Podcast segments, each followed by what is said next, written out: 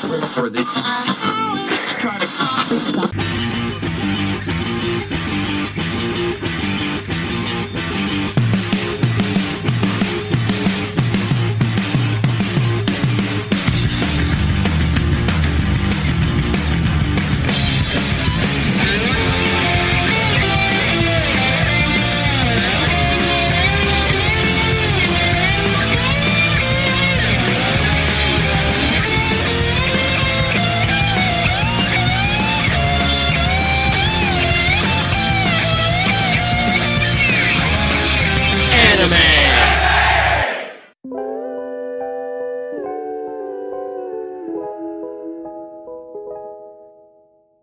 What's up, everybody, and welcome to Anime Baby, where we stay together always. This is your host, representing the Year of the Dog, Mikey, and joined with me as always is. Representing the year of the rooster, it is your co-host, Wolfish Grin, Ryan. And this ep- and on this episode, our first proper episode of 2020, we'll be talking all about one of the biggest hits of 2019 in a series that's been a long time coming. I'm of course referring to the reboot of Fruits Basket. Yes, what a big one for us to tackle too. Ah, it's a huge one. and, and, and only a and only a section of it too. You know, it's a big expanded, it's a big, very big story to cover. You know, mm-hmm. and uh, even with this reboot, they were only able to cover so much. Yep, no, just uh, the first season. of the Yep, series only right the here. first season. Well, first things first is, of course, a little bit of the background. So let's talk a bit about Natsuki Takaya. Natsuki Takaya from Tokyo, born and raised, draw manga is how she spent most of her days.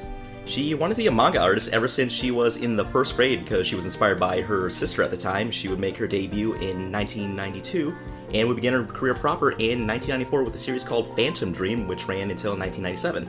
The year after she started Phantom Dream, she also started another series called Tsubasa Those with Wings, which ran simultaneously with each other and ended one year after Phantom Dream in 1998.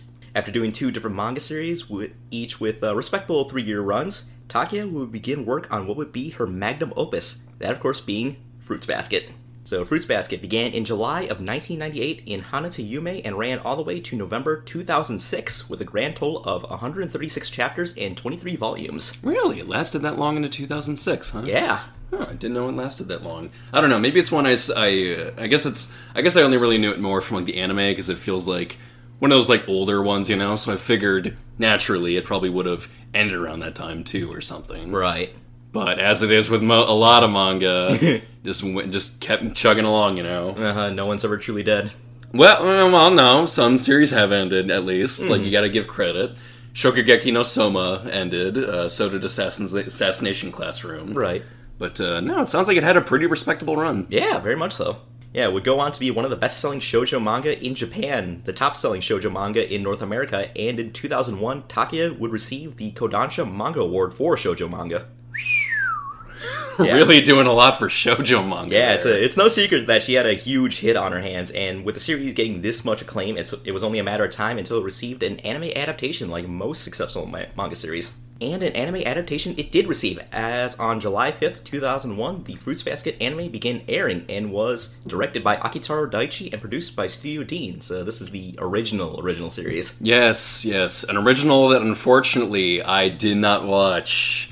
Yeah, like when I for for our podcast today, I went into the I went into the 2019 anime without having watched the original anime. So it was the whole story was very fresh for me. Ah, very good. So yeah, the series the series ran for uh, 26 episodes, ending on December 27th, 2001.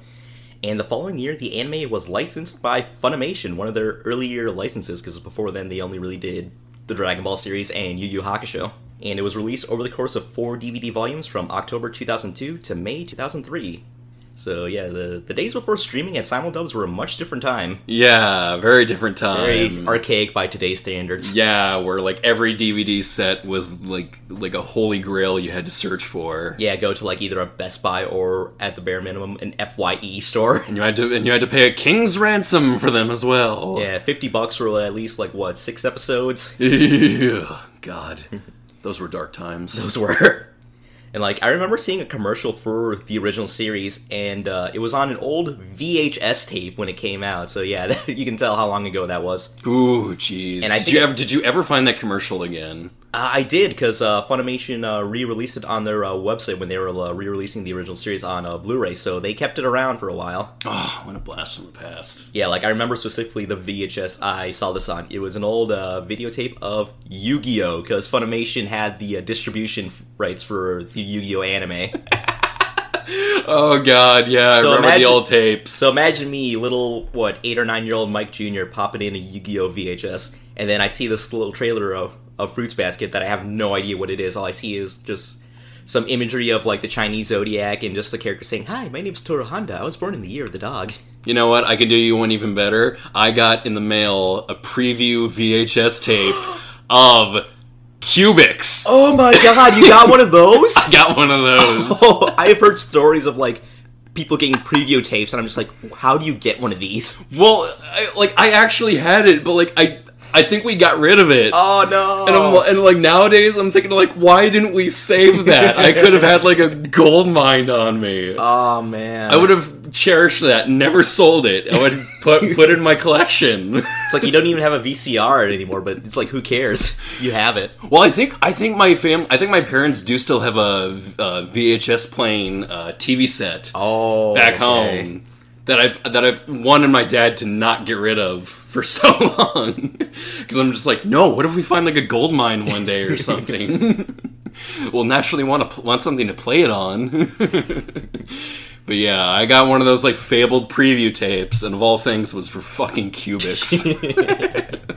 that old like Korean cartoon on Kids WB. Starring the uh, the main actor from Book of Mormon in the dub, Oh yeah, you better believe it. Andrew Rannells. Robots for everyone. I can't fucking do the jingle, but you get it. Yeah. But yeah, I saw the original commercial for Fruits Basket back when it was starting to come out, but it wouldn't be until 2011 when I actually watched it. And in fact, uh, I remember back in high school, I would tell you all about it and saying like, "Yo, this is like so really friggin' good. It's so sweet and sincere and everything." And you Yeah, you it. you did regale me with stories about how good that series was. Yeah, And I'd always heard about how good it was, but naturally it was one of those shows that like it was hard for me to get a hold of and it's like I think there was like just other stuff I was getting into at the time. Probably One Piece. yeah. More than likely, let's Most be likely. honest, it was probably One Piece. it's almost always One Piece with me. but yeah, one I had always put off put off for so many years, you know. And you know, I, I guess I was a little afraid that um, it would be one of those series that would sort of fade off into the ether, as we see with, uh, as we've maybe seen with like some works in recent years. You know, where like they're they're they're like old '90s anime or something, but like they don't really they don't really have any like vested interest in like a fan base from like a fan base in the modern era. you yeah, know? like for fans like us, where we're mostly we mostly didn't begin our anime fandoms until like at least like the late 20 aughts or like early 2010s, really. like they mostly exist in like this realm. Like they're they're more remembered rather than actively Yeah. enjoyed today. yeah, you know, by people. like us dumb millennials, we don't really care about this stuff. well, because there's so much more. There's so much new stuff to so consume much better today. new stuff, yeah. There's so much new stuff to consume. It's today. like why watch Revolutionary Revolutionary Girl Utena when I can watch new stuff like Fire Force or Stalker Stone. I know it's like why watch like Haruhi Suzumiya when there's like so many other shows to consume. Like there like countless other anime and that of that variety that have existed since then. So this series would go on to be a big hit, like uh, the manga, despite it only covering a part of the manga as it was still going on at the time. Unfortunately, the anime after it ended, it didn't receive a second season. Uh, the fans really wanted it though. In fact, in 2005, Funimation started a project calling for convention attendees from all their cons from that year to fold 1,000 paper cranes, because you know, in Japanese folklore, folding a thousand cranes would grant someone a wish. Right. And in this case, that which was another season of Fruits Basket. And they would succeed. They had a thousand cranes by the end of the 2005 convention season, and they sent them over to Studio Dean to show that there was still a demand for Fruits Basket, especially here in the West. Please don't tell me they all got like sunk in a ship or something and never Ah. made it. Oh man, they're at Bill's house. Very next day, Bill walked out of his house with a giant solid gold T Rex. uh, what the hell is this? But yeah, their actions fell on deaf ears. What happened? Like, why wouldn't there be more Fruits Basket? It's it's super popular, was praised for being heartfelt, emotional, full of great humor. You know, there's no denying its popularity, and you know, people loved it, and I'm I'm sure Natsuki Takaya loved it too, right? Right? Uh, wait, did she? Well, Oh no. The thing is, Takaya actually really disliked the original anime. oh really? Yeah, it was mostly because she and the director Akitaro Daichi really butted heads constantly uh, during production to the point where they just drove each other mad. Seriously? Yeah, they disagreed on a number of aspects of the show, you know, such as even simple stuff as like uh, the voice cast or certain characters' clothing, you know, and also the show's use of comedy. Like uh, they they especially butted heads on that. Uh, like who? Like what was the dynamic? Like did she want less comedy? She wanted less comedy, and Akitaro Daichi wanted more comedy. Oh, I'm guessing he he wanted to be more one of those kinds of anime. Yeah, he wanted to be. He kind of wanted to Ranma one half it. Oh, so like he just yeah he wanted to, he wanted it to be something more lightheart like that.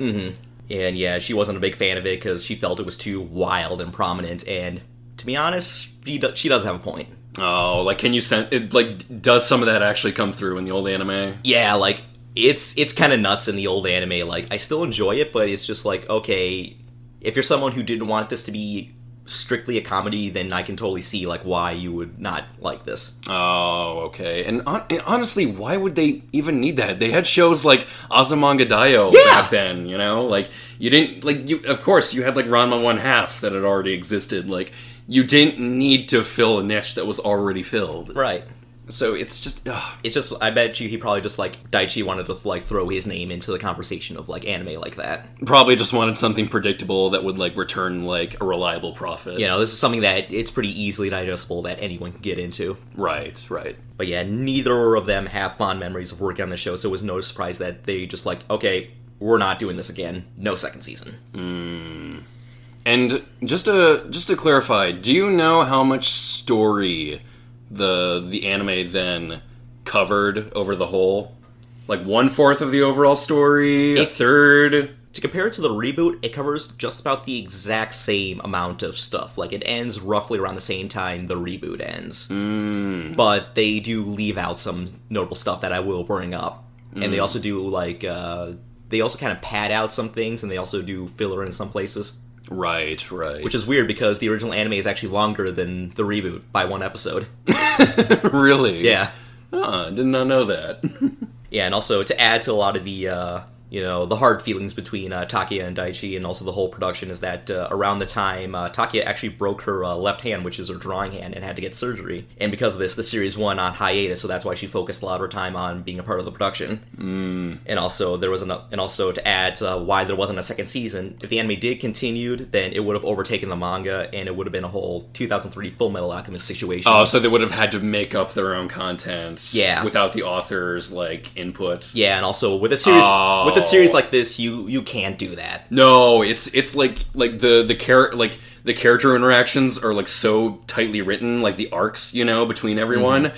They're all like structurally sound. Yeah. And you cannot just wing that. and also Takaya has like a lot of long-term booking and planning and like if you have done that you would have thrown all of it out the window Right, right. Oh, sucks that like it was that kind of anime that they had to like do that for. yeah But on the other hand, it's probably for the best that they did not, in the end, get crappy content that like where they were just winging it. Mm-hmm. I would have preferred it. Like, I'm glad that it would have just like ended right there rather than getting to that point. right however it didn't mean that there wouldn't be any more fruits basket anime in general as in november 2018 it was announced that fruits basket would receive a reboot of the anime and i remember that day that it was announced i was scrolling through twitter and i saw the promotional images and the funimation twitter account saying fruits basket's coming back i was just like I was so fucking hype. I was over the moon, like going, "Oh my god!"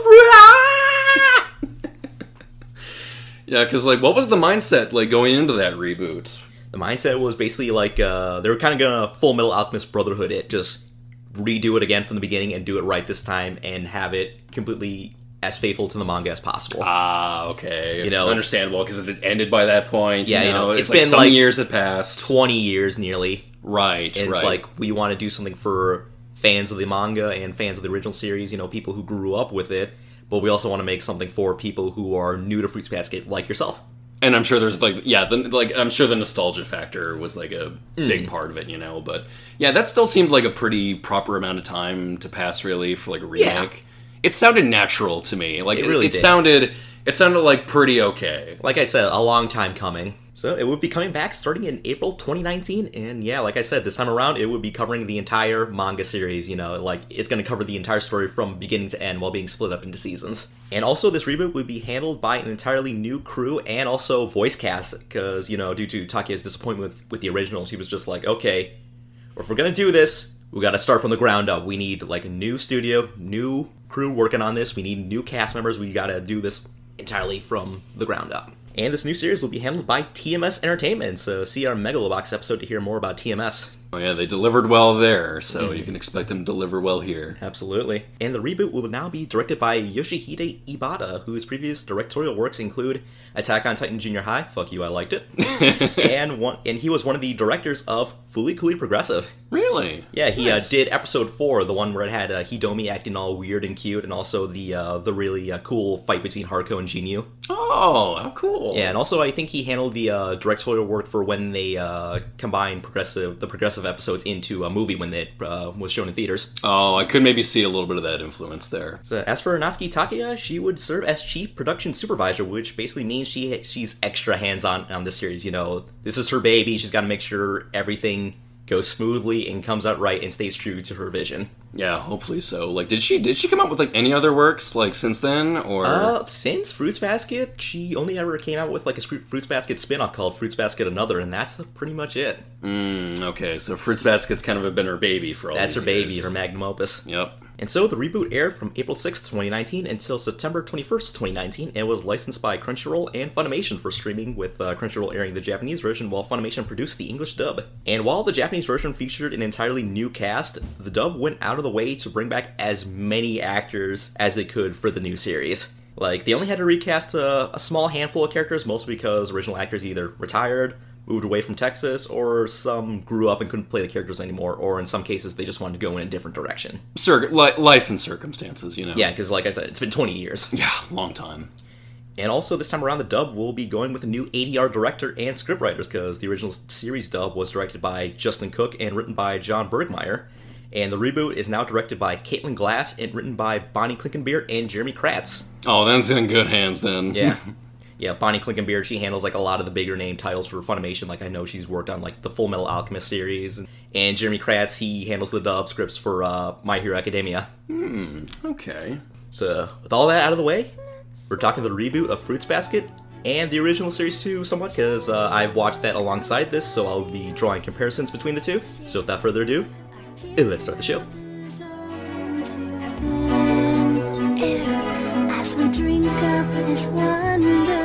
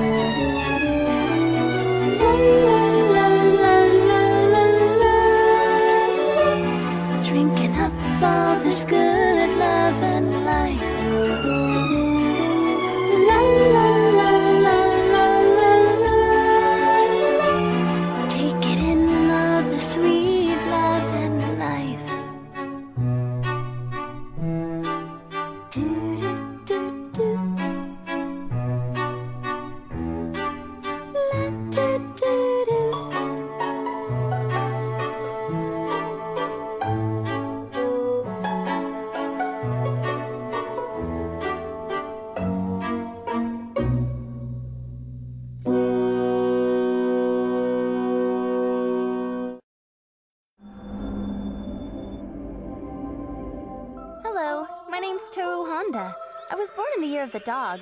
My mom recently passed away, and since then I've been invited to live with the Soma family. I'm finding out that each member of the family is unique and different in their own ways, and for me, it's just fun to be making so many new friends. Although they don't always look at each other as friends. Then I found out the Soma family's secret. We've lived with this curse for generations. When we're hugged by a member of the opposite sex, we transform into the 12 animals of the Chinese zodiac and the cat. There is, however, a darker secret.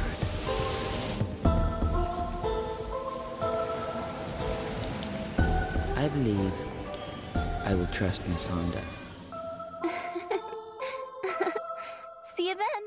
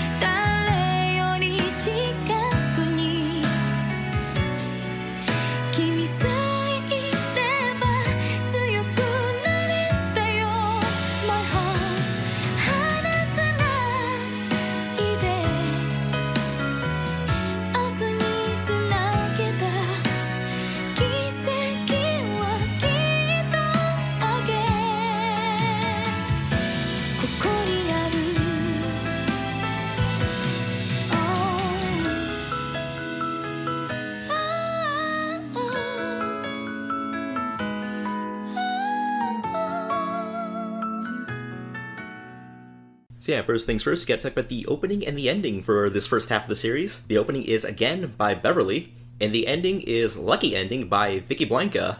Uh, by the way, the the people who did the ending, do they uh does, does the name ring a bell to you by any chance? Wait, Yeah, Vickeblanka, you know? not super familiar. They they did an uh, an opening to a show we covered previously within the past year. Really, within the past year, I'll it's not coming back to me. I'll give you a hint. I'll, I'll hum a few bars of their song. Do do do do do do do do do Black Clover. Oh God. Yeah, they did the third opening to Black Clover, and they do the ending to uh, Fruits Basket, and the ending is actually pretty freaking phenomenal in, all my, in my opinion. oh yeah, it's quite good. It's like I listen to that, and I'm just like, how, how do they go from friggin' Black Clover? they were working with this? Black Clover. Okay, you got to take that into account. But you could have at least tried. No, they didn't. They didn't need to try. It was Black Clover. There is no try. They looked at that and they were like, "Okay, this is something we only need to put a minimal amount of effort into." but this is Fruits Basket we're talking Yeah. about. We put in effort. We're putting in heart for this. Yeah, and both of these songs are really good. Like uh, they kind of draw comparisons to like the uh, the original opening and ending to the the original series, where I have like these very slow, almost ballad like songs. Yeah, yeah. I mean, God, it just gets you in the mood for the series. Like you're gonna be in for like a. It's it's gonna tug at your heartstrings. It's bit. just so heartwarming. It's like you hear this, and it's almost like you're being you're being cradled in like a big soft warm. you're being serenaded. You know, it's so it's it's so wonderful. Yeah. So I'll start off with some uh before we get into like uh episodes and whatnot. uh, I want to talk about some uh basically some big key differences between the original and the reboot. So first thing is uh pacing feels a lot faster in the original. Like here it feels like uh, the anime the reboot kind of you know takes its time and whatnot, but the pacing it kind of feels like breakneck pace at some at certain points where it's like there's barely any moments of just like you know characters just being quiet or not talking. It almost feels like scene scene scene scene scene. Oh my God, really? Because like I watched this, I watched this entire anime, and by the end, I felt like everything was perfectly paced. Yeah, like overall direction is night and day between these two. Seriously? Yeah, like I can't imagine going at a much faster pace. yeah, like I feel the the reboot feels a bit more. uh It feels more cinematic and more, you know, Like they're actually taking their time they're with taking it. their time with it. Whereas the original kind of feels more like a, a lighthearted affair, you know, more of a comedy. Like I said, because they focus more on comedy in the original series.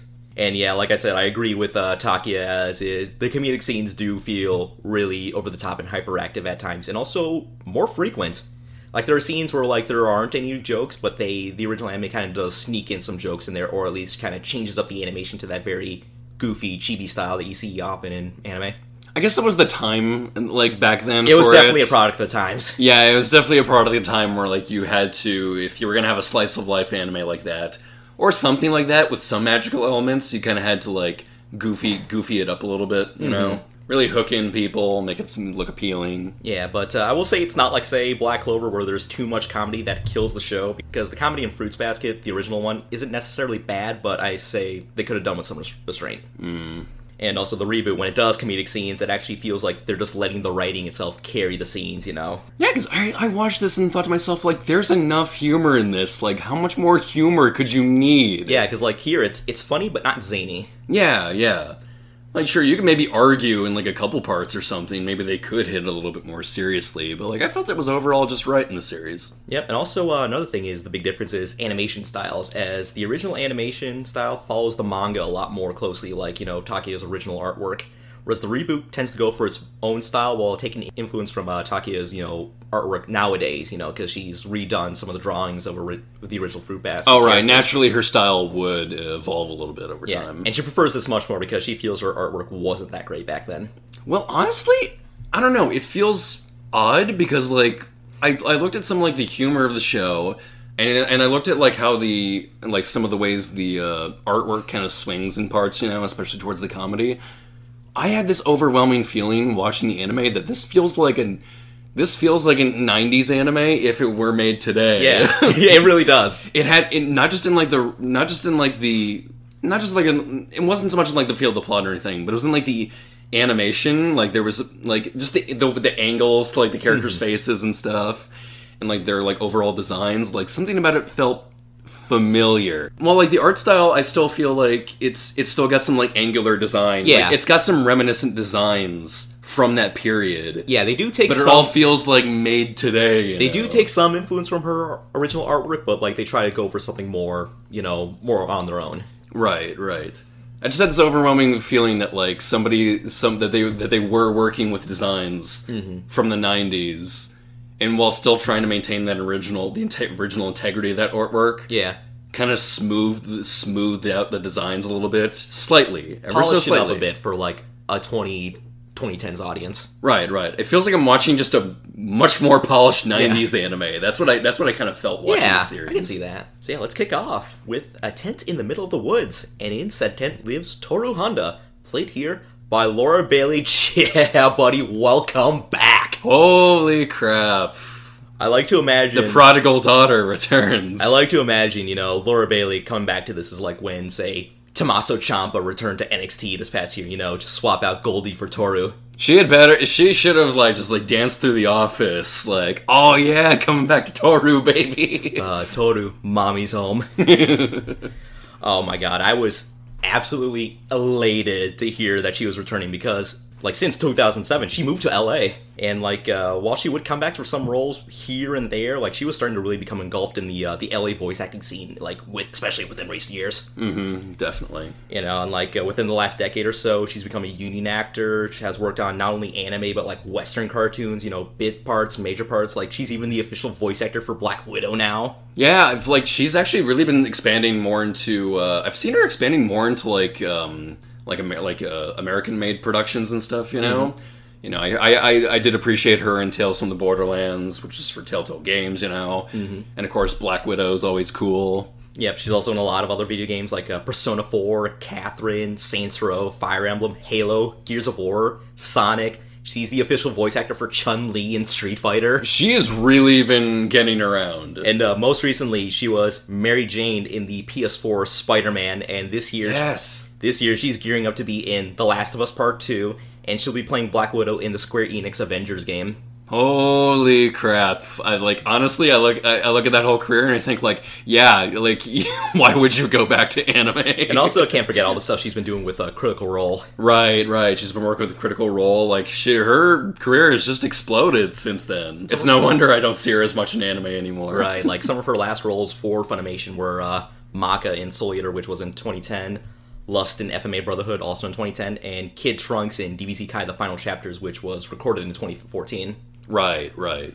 But uh, no, Cedar come back, and this was her first. Toru is her first leading role in an anime, and to see her come back to this fills me with so much joy. You know, when she first played Toru, like uh, in the original anime, her only major roles up to that point were Kid Trunks in DBZ and Keiko Yukimura in Yu Yu Hakusho. Oh yes. So yeah, big big deal for her coming back here. And uh, speaking of Toru, what do you think of her? You know, this this is where like it kind of got into um how I've been kind of feeling, you know, in terms of like anime and like what I can watch, you know, and what I can really get into.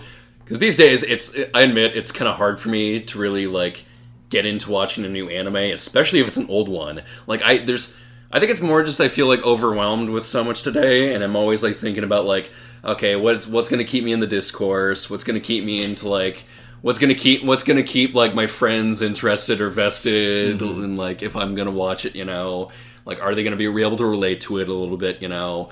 You know, I'm a lot more strategic about what I watch, you know. I mean, and also with so much more to watch these days, I'm also a lot easier about saying, looking at something and going, okay, I don't need to watch that. I've been like that with a lot of anime lately, especially with this current season. Right. There's not a whole lot I've really looked at and saw, thought like, uh, like I'm, I've just been like, uh, I don't really want to watch that. I have, I have a good handful of stuff that I like, but like looking at some of the stuff I'm watching, I'm just thinking like, yeah, you wouldn't like this. But anyway, my point is, I really need to kick myself in the butt these days to get to watch something, and especially in regards to slight to uh, sort of slice of life anime. Because I was kind of feeling that a little bit with like Bloom into You, like the the whole flow of it, and like you know, like wasn't really like doing it for me there or something. And I th- and I was kind of thinking at the time like, am I just getting out of slice of life anime? Because like this is like the first one I've watched in like so long, and I haven't really watched any others that have popped up lately. So I thought like, am I getting out of touch? Am I so out of touch? No, it's the children who are wrong. But then, sure enough, I was getting into. I was watching Fruits Basket, and then I saw Toru, and I saw and I saw how delightful she is, running around, being nice to everybody, empathizing with everybody, give putting so much compassion forward. The, the the kind of character that you would see in a slice of life anime, and I immediately realized. Oh no! Wait, I just needed a, like a story that really clicked with me. I am absolutely on board with this because Toru won my heart over very first episode. Oh my god, she is a goddamn saint. Like, as we go through this, you'll come to know why I love her, and you'll know why I say she's actually my favorite anime character of all time. Really, favorite anime character of all Favorite anime character of all time. Like, I even thought of this saying, like, ah, is there anyone better? And I thought, there isn't. She's my favorite anime character. Like, her unbridled optimism and empathy is just so unbelievably endearing. She's always one to put her put others before herself, even if she just met them. And I love that even though she's a good person, it's almost to a fault because like she's so selfless that she tends to forget about herself at times. And even though characters call her out on the series, she just doesn't let that bother her. Yes, a one of those characters that I can adequately say is like a good role model to follow, and also one to observe and learn from as she uh, progresses along her journey as well. You know, no matter what life throws at her, she just always faces it head on with a smile on her face. I know, and like it's it's it's in these episodes too that I begin to realize she is uh, sh- the way she is written too, as with all the characters in the se- char- series are written. Uh, they have all aged like the way everyone every character is written have like all aged incredibly well. Right? I mean, I thought like because I thought like okay, you know, adapting like a work from like the '90s, maybe there's some things that wouldn't like get over, but then I realized. No, the writing of Fruits Basket really is that good to where you can easily remake it, and it is just as relevant now as it, as it was then. You don't need to adjust it for a modern audience like this. You don't gotta do anything. Nah, just put it on screen and animate it. It fits perfectly. it is perennial. Oh my god. Yes, Yeah. Toru. Yes, Toru. Love her. Yeah, and like she's not perfect, but in a way, she kind of is. But she's no, she's like she's perfect in how imperfect she Yeah, is though. yeah. Like I like I love that. She's like a perfectly like just right flawed character, but still so damn likable. Ah, I love Toru so much. And anyway, I'll, I'll save the gushing for later as uh, Toru leaves her tent in the woods to head to school, but not before saying goodbye to a framed photo of her mom. On her way, she passes by a rather large house and happens to see little painted figures of the Chinese zodiac animals out on the porch. As Toru takes a closer look, she meets the artist of the figures slash owner of the house, Shigure Soma, played here by John Burgmeier, returning from the original series. Toru apologizes for trespassing, but all is forgiven. The two even begin a chat about a bit about the zodiac and how Toru is very fond of the animals, especially the cat, despite it not being an official zodiac animal. Total fangirl for the entire Zodiac canon that's been built up over the years. Yeah, because like the story of it is that all the animals of the zodiac were invited to a banquet, but uh, the rat told the cat saying like, "Oh no, it's not today, it's tomorrow." So the cat slept the entire day while all the animals went to enjoy the banquet, and the cat got left out. I think about it, that's like the only relevant story that gets like tied in with like the Zodiac that I find. Like, you know, the monkey wasn't really getting up to anything there, or like the rabbit, really. Ox, like you know, helped know, out a little bit. I guess You know, the but- rat rode on the ox, and that's how he got first. But the horse and snake, you know, like they were all just kind of chilling. You know, it's like you know, like it was it was like the rat and the cat that really, um, you know, spiced things up at that party. Right. and that's like we had. And then they all got trapped in talismans, and then had to be found by Jackie Chan because they all housed like great power. and you know, magic defeats magic. Magic defeats magic. Got to use it to stop the evil Shendu. hey, you may think of Fruits Basket when like you think the Chinese Zodiac, but when I think Chinese Zodiac, the first thing I think is Jackie Chan Adventures. Because that shit was awesome. the greatest. God, I want to rewatch that again someday. oh man, that's the best anime. I think the Crackle YouTube channel does actually have some episodes for free. I think they do have episodes from like the later seasons, but they don't have the entire series. God damn. get that get on that Crackle. Come on, I know you're not the best streaming service, but the most forgettable streaming service. yeah. but come on, you got to step up in some regard. Well, no, I love. Uh, we get a little flashback of Toru as like a little girl being told the story of the cat by her mom, and like she felt so bad for the cat that she didn't want to be a year of the dog anymore. She wanted to be a cat. And I'm just like, ah, it's so sweet. but this conversation is soon interrupted as we're introduced to Yuki Soma, Shigure's younger cousin and Toru's classmate, played here by Eric Vale, who also played him in the original. So thoughts on Yuki and Shigure here? Yeah, honestly, it was weird when I listened to Yuki because Eric Vale is doing that quiet, subdued voice, Yeah, and he's I've known that type of voice more today from Shigaraki Tomura in My Hero. so it was a weird bit of whiplash where I was hearing him do that kind of voice, but it was very sweet and subdued, you know, very kind, mm-hmm. but also like kind of like hiding some emotion behind there, like very vulnerable. It was weird to hear because I because like I have been so accustomed to Eric Vale doing that kind of voice as Tomura, so it was just an. And for Shigure's voice actor, uh, what was it? Was it with Burgmeier? John Burgmeier. Burgmeier uh, sounds very. Like you, you mentioned that like he's like a returning one. Sounds very well polished because like it's, yeah. I heard that name. and I was like, that's not a name I'm super familiar with. But I was like, he sounded really well polished. You may be familiar with his name in uh, credits for most Funimation dubs because he's uh, head scriptwriter for uh, Funimation. Like he's basically the one you have to run uh, dub scripts to and get approval from. Oh really? Yep. And other than that, that. Uh, one of his other famous roles is uh, Ten Shinhan in uh, Dragon Ball. Ah, okay. So that's where so that's where I would have remembered him from. And uh, speaking of Dragon Ball, like uh, Eric Vale, Laura Bailey, we have both uh, Future Trunks and Kid Trunks here. I like that. Uh, but this all comes as a huge surprise for Toru because one, Yuki's one of the most popular guys in school. Two, she just so happens to be camping near where he lives and on the land that's owned by his family. And three, he casually and happily walks to school with her as she discovers what a cool guy he is. Though uh, that last bit doesn't sit well with uh, some people. Remember when I said uh, Yuki was one of the popular guys? Well, his uh, popularity is quite large within the female community. And we meet the Prince Yuki fan club, a group of girls who all share a common interest in getting squishy over Yuki. Oh no, worshippers. one of them. yeah. And also, if you want to see uh, a perfect example of how different the direction between uh, Fruits Basket 2019 and Fruits Basket 2001 is, then uh, the Prince Yuki fan club introduction is a good one because in the original series, when they show up, they kind of have like this really weird uh, cheerleading routine where they're all like, Yuki, Yuki, go, Prince Yuki, Yuki, Yuki, and they all spell out his name with their bodies and stuff. And they almost do that every time they show up. It's just so weird and over the top. But here, Uh, here it's much more normal where they just kind of like run up to Toru and say like, "Hey Honda, you hanging out with our Yuki Muffin? What the hell is going on with that?" Yeah, it's almost like a gang or something. Yeah. yeah, so Toru gets sworn by the fangirls because how dare she walk to school with Yuki? Ooh, oh, mm, ooh. Just getting her scent all over him. She's uh, she especially gets an earful from the uh, president of the fan club, Motoko Minagawa, played here by a returning Jamie Marchi. Which, uh, by the way, interesting thing here is that uh, in the original anime, Motoko didn't actually show up until later in the series. Like she wasn't here in the scene in the original. really? Yeah, and also uh, Also, she has like a much different design because in the original anime she had brown hair, whereas here she has uh, blue hair. So, uh, but uh, thankfully the fangirls are run off by Toru's two best friends as we are introduced to Arisa Uotani, originally played by Parisa Fakhri, now played by Elizabeth Maxwell, and Saki Hanajima, originally played by Daphne Gere, now played by Jade Saxton. So, first two characters to get recast, and honestly, I think uh, Elizabeth and Jade are much better.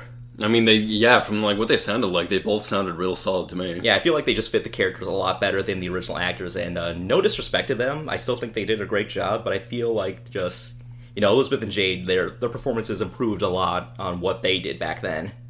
And to be fair, they have the benefit of having a lot more experience with dubbing anime because uh, Parisa and Daphne, like, they didn't really have much experience with back then because it was still kind of a new thing. Mm-hmm. Definitely. Like uh, Daphne Gere, her only other anime role at that time was uh, Maron in DBZ, you know, uh, Krillin's hot girlfriend for a hot minute during the Garlic Junior arc. what a role! So what a role for the ages. and uh, Parisa Fakhri, uh, Uo was actually her first big role in anime, and her only other big role afterwards was uh, she was uh, Vegeta and Bulma's daughter Bulla in Step into the Grand Tour, Grand Tour, Grand Tour, Step into the Grand Tour, Dragon Ball GT. The collective groan of the Dragon Ball community. the redhead stepchild. no, the redhead stepchild, they just keep chained up in the basement that nobody talks about. and is now like devolved into like a hunchback that like, nobody that like is like begging to be released. Uh, and as for uh, the uh, original actors that didn't come back for the reboot, is that uh, Daphne Gere she retired from voice acting after Fruits Basket and moved to New York to become a singer, and Parisa Fakhri moved to L.A. to continue an acting career there.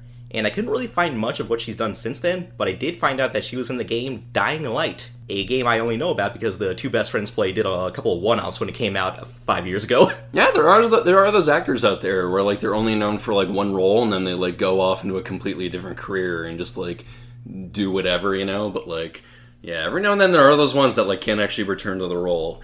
Uh, the one that always baffles me that by like how incredible it was was Captain Captain Planet's voice actor. It was uh, I believe like, he was I believe who I believe like fucked off to France. Yeah, he did. for like a long time and did like a bit of acting and did a lot of acting down there. Uh, even had a role in um, uh, Beyond Two Souls. That's right. Yes, he he played one of the homeless people in there, and then but then comes back to play Captain Planet for the OKKO crossover. And he sounds exactly the same as Captain Planet all that time before. Sounds just pitch perfect and actually delivers like a great bit of pathos to the character. I was like, what the fuck, dude? what kind of talent have you been hiding from the world all this time? Or maybe he was just frozen in like a suspended animation since the end of Captain Planet, and then they unfroze him back for the for the crossover. And then His voice acting powers was locked away in like the five rings of power, and they all called upon his power to bring back Captain Planet. You know, the cast of uh, OKKO did the uh, "Let Our Powers Combine," and they brought him back. Uh, but anyway, what do you think of Uo-chan and Hana-chan? Oh, these two are delightful. These two are absolutely delightful. Like I, I'm, I'm, I'm always a sucker for misfits that like don't that are like friends with each other that you wouldn't think would click together. Mm-hmm. And because like you know, it's one thing if you get if you got like like characters that are just like you know just like regular old people or something, but when you amp it up to like uh, a girl who is like who like has like gang gangster like tendencies and a girl who's like into like magic or something and can sen- and like can sense people's emotions like psychic wavelengths. And but like it just does something for me. It does something for me where you like you combine those two with an absolute cinnamon roll of a character you got these three things that should conflict but like they work together in perfect harmony man Oh, absolutely. I, I absolutely adore it. It's, They're- it's so adorable. They're the greatest best friends, and I just love. And the rapport and the rapport they have with each other, the way they like interact with each other, you you can tell there's so much history between them too. yes, You can immediately tell from the get go that these characters have a history just because of how chummy they are with each other. and I just love how much they love Toru. Like they're just so protective of her. They're kind, they're like her big sisters. Their bonds are like just airtight. Mm-hmm. It's del- it's a delight to watch. Uh, so during a home ec class, you're going to learn a bit more about Yuki through Uo and Hana, as apparently, despite being quite popular with the ladies, Yuki seems to have no interest in a relationship. In fact, he tends to literally brush off any girl that even attempts to get close to him, and like we get like a little sequence where like a girl's jumping towards him, and then he kind of pushes his hand up, and then kind of he does the little uh, Tactical twist. and he does the little uh, twinkle toes walk away, you know. you know, Yuki, if you want to stop girls from hitting on you, all you need is six simple words. Emilia is the one I love. Always works. yeah, there you go. Anyway, enough about Yuki for now. Instead, let's learn more about Toru and her story. As her father died when she was little, and only this past May, her mother died in a car accident.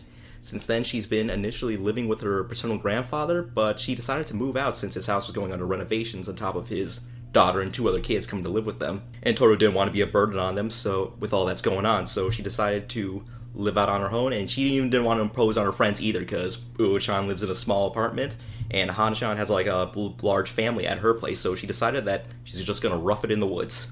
The first sense we get that this character bends over way too backwards to accommodate other people out of the kindness of her heart. I think that's I like that they established that that like that early where you can sense that like okay, there's something with this character that we're going to learn more about later on. And I love her reasoning for it too. She says, like, you know what? I'm gonna be out of high school in a few years, and I'll be living on my own anyway. Might as well get a head start. So I'm just going to go live in the woods and forage for berries or something. and she also pays for her own school tuition too by picking up uh, part-time work, like working as like a janitor at a big office building too, and doing most of the work. As we see her working, like a lot of her coworkers going, like, "Oh man, she's like huge help. We don't really have to lift a finger here." Anyway, later that night, Toru heads back to her completely exhausted, and that's when she's found out by Yuki and Shigure, who happen to be passing by on their way home. And I love the reaction to this, like. You just have Shigure just losing his shit laughing at Toru just because she just lives in a tent in the middle of the woods. That's when I knew this guy was going to be one of my boys. Like I like him, but he's kind of a dick. No, I, I love him because he's kind of a dick. yeah, and you know what? To be honest, I kind of have a feeling that you would love Shigure. Like he seems like he seems like kind of a you boy. like he has his moments where like yeah he is very sweet to all of his friends but he'll have those moments where he's all like okay i'm sorry but i gotta shit on you right now I gotta have some fun, you know. i gotta i gotta like laugh i gotta like we gotta laugh at the absurdity of life here a little bit Anyway, she tells them all about her situation, and they offer her to let her stay the night at her place, but she turns them down. But it looks like she won't have much of a choice as Shigure, by hearing the howls of the dogs in the forest, realizes there was a landslide nearby that completely engulfed Toru's tent.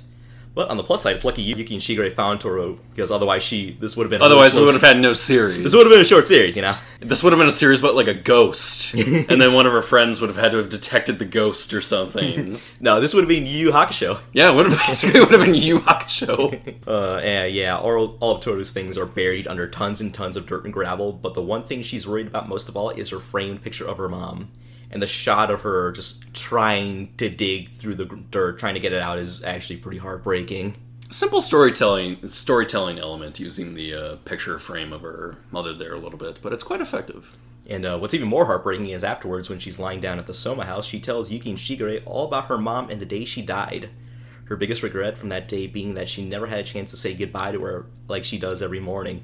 You know, the night before, she stayed up late to study for a test, and she just slept in that day after her mom left, and then she found out that day at school. I like the simplicity of that though. I like that it's just like just that quick and unceremonious, you know. You you understand that immediately and you immediately empathize with how heartbreaking that can be. I will say, the scene is actually a lot more emotional here than in the original anime, because the original scene was still sad, but the reboot, I feel, definitely tugs at the heartstrings a lot more with uh, better directing and editing. And uh, this will generally be the case with most of the big emotional scenes throughout the season, but there are a few moments where I say that uh, both the original and the reboot definitely are about the same. And uh, I much prefer how the reboot does scenes like this, because, you know, I love it when anime or anything really really gets me to the point where I'm on the verge of tears, you know. I really when something gets that much of a reaction out of me, I know it's doing its job well and I'm just like, "Great.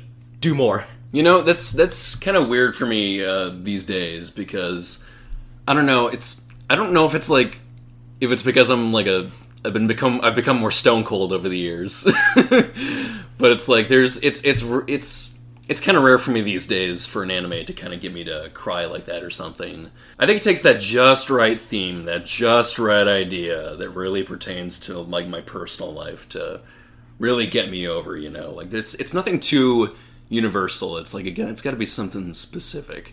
Uh, I will say, maybe this just like a test the kind of person I am, but One Piece has definitely made me cry on more than one occasion. It's so weird to say that that has made me cry, and that like like I, I can only ever like nothing I can ever watch like ever gets me like close to that. I'm always like, okay, that got me close to crying, and or it's like, okay, that didn't make me cry at all. You know what? I will give credit to Fruits Basket. It got me close to crying. Ah, It got me close to crying. Didn't get me quite there. It wasn't One Piece. but like it got me close to there. I, I don't know what's wrong with me. I don't know what's wrong with me. No, I, I'm the complete opposite because like ten years ago, if you would ask me something like, "Oh, did anything make you cry?" I'd be like, "Nah, I don't cry. I don't cry. I'm a man." But like nowadays, everything makes me cry. Like you know, I cry when I scrape my knee, cry when I'm out of chocolate milk. I even cry when I'm doing long division. I have a remainder left over. but like a lot of anime has gotten me to go like, ah, emotion. Ah, it's weird. I, you know, stuff I'll watch these days doesn't do it a whole lot. But then you sit me in front of the scene of Jaguar D. Saul dying in front of a young Nico Robin and and, saying to her, her. "No matter who you are, ain't nobody in this world born alone, and born to be alone." And I will just fucking tear up in front of you, man. It's it's it's just how I am. Uh, One Piece makes me cry too. It does that to you. Anywho, Toru falls asleep, and Yuki goes out to dig up uh, Toru's belongings out of the tent. Shigure says it'll be a tough job to do alone, but who says Yuki will be alone? The next day, Toru wakes up to find her mom's picture safe and sound, along with the rest of her stuff, thanks to Yuki and his friends. Let's focus on Toru's living conditions, as she'll now be staying at the Soma house. In exchange, Toru will be their live-in housekeeper. Aw yeah, free labor. Oh yeah, not getting paid. You know, it's like this dynamic with like uh, Yuki, Toru, Shigure, and uh, certain someone who's soon to come. It kind of reminds me a bit of uh, Frasier, you know. you know, you kind of have three guys. You have like a housekeeper living in a big house and having all kinds of crazy adventures and stuff. It's a bit, it's a bit Frasier, you know. Yeah, Fruits Basket is Frasier. Fruits baskets, Frasier. Toss salad and fruits baskets. yeah, all seems to be good as Yuki helps Toru get settled in. That is until someone literally comes dropping in.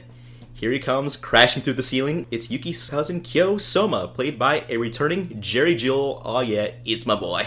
Ooh, yeah, another another actor I'm not like too familiar with these days. Ah, he's a he's a really great actor and now really lovely dude. I got to meet him at Detour a couple years ago. Although, but still, with a voice that like I know I've heard before. Oh, I know I've heard plenty of time. I know I've heard before. He's got a really unique voice. he very much does. Like uh, you may remember him from when uh, from our third episode of the podcast, as he was in Yuri on Ice, Victor Nikiforov. Yes, there it is. Yeah, but uh, thoughts on Kyo? Kyo, um, well, much like uh, much like Yuki and Shigure, uh, immediately found him likable, um, and I also this is where I got the sense that like I couldn't believe it when you said the anime was like goofier because I saw this going through here and I'm all like. This feels exactly like the kind of goofy stuff I would have seen in like the 90s. that was like more typical in the 90s. And I was just like, this is 90s enough for me. Love it. It feels fresh here. Because it's amazing. Because like you see them walking up the stairs, and you just see a, a little hint of him standing on out on the tree in the window, and then he just comes freaking smashing in like a freaking superhero, and just like, "Hey, rat boy, let's fight." and they all treat it like it's abs- like it's like like it's totally normal for a human being to just crash through the roof. You know, you just have Yuki going like, ah, "What are you doing here?" I was just like, oh, this is the kind of '90s stuff like I never knew I missed. And it's great. And I I love Kyo. He's just such a hot-headed and like a perfect kind of character. Like I kind of love. He's the right amount of hot-headed. He's like almost Bakugo in a way. Yeah, yeah, he's he's just right. and he's here to kick ass, Oni Lorcan style, throw it up. But before any ass kicking can commence, Toru starts to intervene, but instead trips and accidentally embraces Kyo, which causes him to transform into a cat. Then Toru clutches her way over to Yuki and Shigure, and they too transform into animals, specifically a rat and a dog, respectively. And that's how the series begins right there. Very solid first episode. I was surprised that it hooked me in that easily. That's when I knew, oh, this is gonna be, this is gonna get me out of my funk. this is the right kind of slice of life anime that'll get me out of my funk. just, just excellent. So let's get an explanation as to what's going on. Shigure, Yuki, and Kyo, and 10 other members of the Soma family are cursed to transform into 12 animals of the Chinese zodiac, plus the cat. The way it works is they transform whenever they are hugged by someone of the opposite sex, when they feel weak, or when they feel stressed. They don't get any special powers or anything from this other than being able to communicate with their respective animals and being able to still talk while they're in their animal form. Other than that, they're just regular animals, regular cats, dogs, and rats. Nothing very superpowery about it. Yeah, you think it'd be like, oh man, I wish I can get some cool cat-like reflexes when I'm in my human form, or I can get a greater sense of smell when I'm a dog. But nah, just you just transform into an animal. Well, mm, just only like tiny bits here and there. They can still like uh, communicate with their animals, like their respective animals, uh, when they're in like their human forms and stuff. And um, you could argue they maybe retain some like traits here or there with certain characters. Certain characters, yeah. But in general, yeah, they don't really get anything out of these transformations. I will say some of the traits they do retain are like the traits of the animals in the Zodiac story, Right. rather than the animals in real life. Right. Also, they do turn back into humans after a short while. It varies from time to time. It's really whenever the plot requires it. Yeah. But when they do, they're completely naked with But no clothes on. I am also glad that this series does not milk that real hard because I was just like, that could so easily be a contrived joke. It could be. But they handle it well. They know just where to cut that joke off whenever it happens. They know when to treat it with respect. They know when to treat it for humor. Like it doesn't overstay its welcome. I'm glad they knew how to manage that because I saw that was just like, don't fuck this up. Don't fuck it up. Nah, but this this is a running gag that I don't really get tired of. And uh, throughout the series, you know, it seems like Toru ends up seeing a lot more naked guys than she ever thought she'd see in her regular life. a lot more ding dong than she ever thought she needed to see. a lot of junk mail. A lot of jewels flapping in the wind. Uh, Toru promises to keep their secret, but despite that promise, Yuki is worried about her as whenever the secret has been revealed to someone outside the family, they usually have their memories erased by order of the head of the family, Akito Soma. okay, ow. That's kind of harsh. And Yuki has some experience with this, as when he was a little babby Yuki, he was playing with a bunch of kids, and then when one of the girls hugged him, he transformed into a rat, and then all the kids saw him and then had to get their memories erased. They, they all had to get men in black. Yeah, Right they, there. they had to get neuralized. and then Yuki asked Akito why this has to be a secret, and then Akito just straight up told him people will just be sickened by your appearance. Well, I would also say it would just be a media frenzy, and what fam- what family needs that? Boy turns into a rat, more at 11.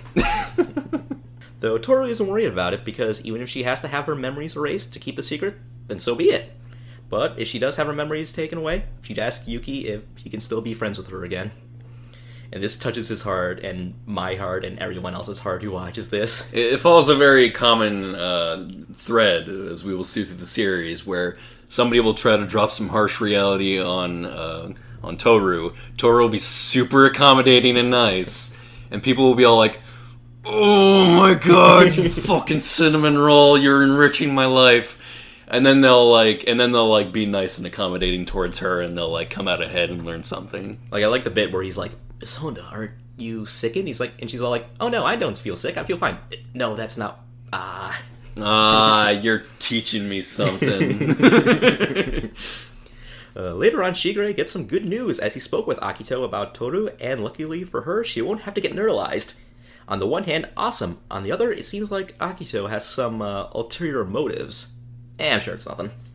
Another good news, or bad news if you're Yuki, Kyo will now be living with them, and he'll be attending the same school as Toru and Yuki. And as much as Yuki hates this, Kyo hates this even more. In fact, these two hate each other as much as their uh, respective zodiac animals do. And it's why Kyo challenged Yuki to a fight earlier, and said fight, he got completely curse stomped in. But uh, what do you think of uh, their rivalry? Um, well, I, I immediately saw like a tie in with like the whole theme of like the cat and the rat, you know. So um, I thought that was like I just thought that was a neat little way to sort of tie them together a little bit. Yeah, it's all based on the rat uh, tricking the cat, and uh, and you know, and also it's really based on like you know each of them wanting what the other wants. yeah. It's there's there's a lot there's a lot of like character to it as well that you can immediately sense that these both that both of these characters are um, sort of has some insecurities about the other. You know, Kyo he wants It's to be, good setup. Kyo wants to be accepted by the Soma family because he feels that the only way he can do this is by beating the rat Yuki. He just feels like he wants to belong somewhere. And interestingly enough, Yuki is the complete opposite of Kyo, as when it comes to being a part of the Somas, he has an underlying disdain for the clan and doesn't want to be attached to them. Like all of it relating back to his relationship with uh, the head of the family, Akito, and and again, it also comes back into the the story of the rat being portrayed as very unflattering and also kind of the trickster of the group. Yeah, and they get that off, and they get that all across real quick too, Yeah, right in that intro. It's very snappy and also doesn't feel fast or slow or anything. It feels all right. feels natural. And uh, another interesting thing about these two is when it comes to how they interact with others. You know, Kyo is very awkward with other people. He can't really express himself without getting frustrated and lashing out like Bakugo. Yet, despite all that, we see that his classmates tend to get along with him pretty well enough. Like, he gets teased mostly by Uo-chan, which I love, by the way. but uh, for the most part, it's just, it's all good nature ribbing. They just like having fun with him. Yeah, he actually, well, but yeah, he's sure he's not super social, but like everybody is just very chill around him. You know, Yeah. like they don't feel like they don't really feel like he, he he doesn't. They don't make him feel out of place among any of them. Yeah, like when he acts like a hothead, they just go like, "Oh, Kyung you're such a you're such a card." Well, yeah, because he's because he's totally harmless. Yeah. too towards other people. he wouldn't hurt a fly. I mean, he would hurt a rat. Yeah. but- oh, stomp the shit out of a rat. yeah. But uh, this is something that Yuki is actually jealous about. Like, he envies Kyo's ability to easily interact with others, be it good or bad. And this is despite Yuki being the, the prince of the school, Mr. Congeniality here. But he doesn't see himself that way, instead just feels really isolated. Kyo and Yuki don't get along, but they're not so different. They feel like outcasts, uh, despite being so well liked. And by the way, as the series go on, wanting to belong becomes like a big overarching theme. in that is show. a big theme in the series. With all these issues you can kill go through, there is someone who can be their guiding light. That, of course, being Toru. And what do you think of their relationship with her? Well, like between between like the three of them right here, um, perfect trifecta. Like overall, I would say really really strong enough to help it last throughout the entire series. And it's and it's not the only one either. Too, we're gonna be seeing this sort of like strong bonding between Toru and like many other characters, but it's these three right here.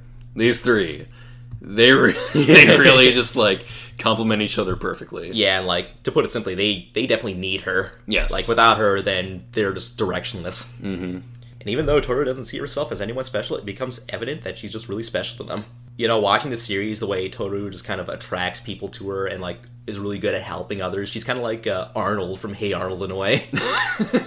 Actually, that is actually kind of an apt You know, description. always helping people just because it's the right thing to do and how she was raised. but also like very flawed as a person themselves Mm-hmm. as well. I like that a lot. Yeah, and she just she just does it by just being herself. Mm-hmm. And uh, I really like the scenes that Toru has with uh, Yuki and Kyo in these early episodes. You know, when she's with Yuki at his uh, secret vegetable garden, that's when Toru tells him about how she follows her mother's uh, words to be more positive with others, which encourages him to be more social and break out of his shell too. And then uh, the scene after that with uh, Kyo was another good one where it was it's like one of the first important moments in the relationship where Toru tells him he's like a rice ball and he's got a plum on his back because you know everyone everyone like him they tend to see, see something in other people that they want and not realize what something that truly makes them special and that something is the plum on their back Yes, deep inside you is a rank pickled plum. Tastes like shit. that's why you gotta go with the salmon rice balls man okay, I admit I, I need to try I need to try pickled plum again because like clearly I did not understand it the first time, but I did not have the fir- I did not have a great first experience with it. Suffice to say, I would feel personally insulted if somebody said my said my soul was like that. You are a rank pickled plum on the inside, Mister Grinch.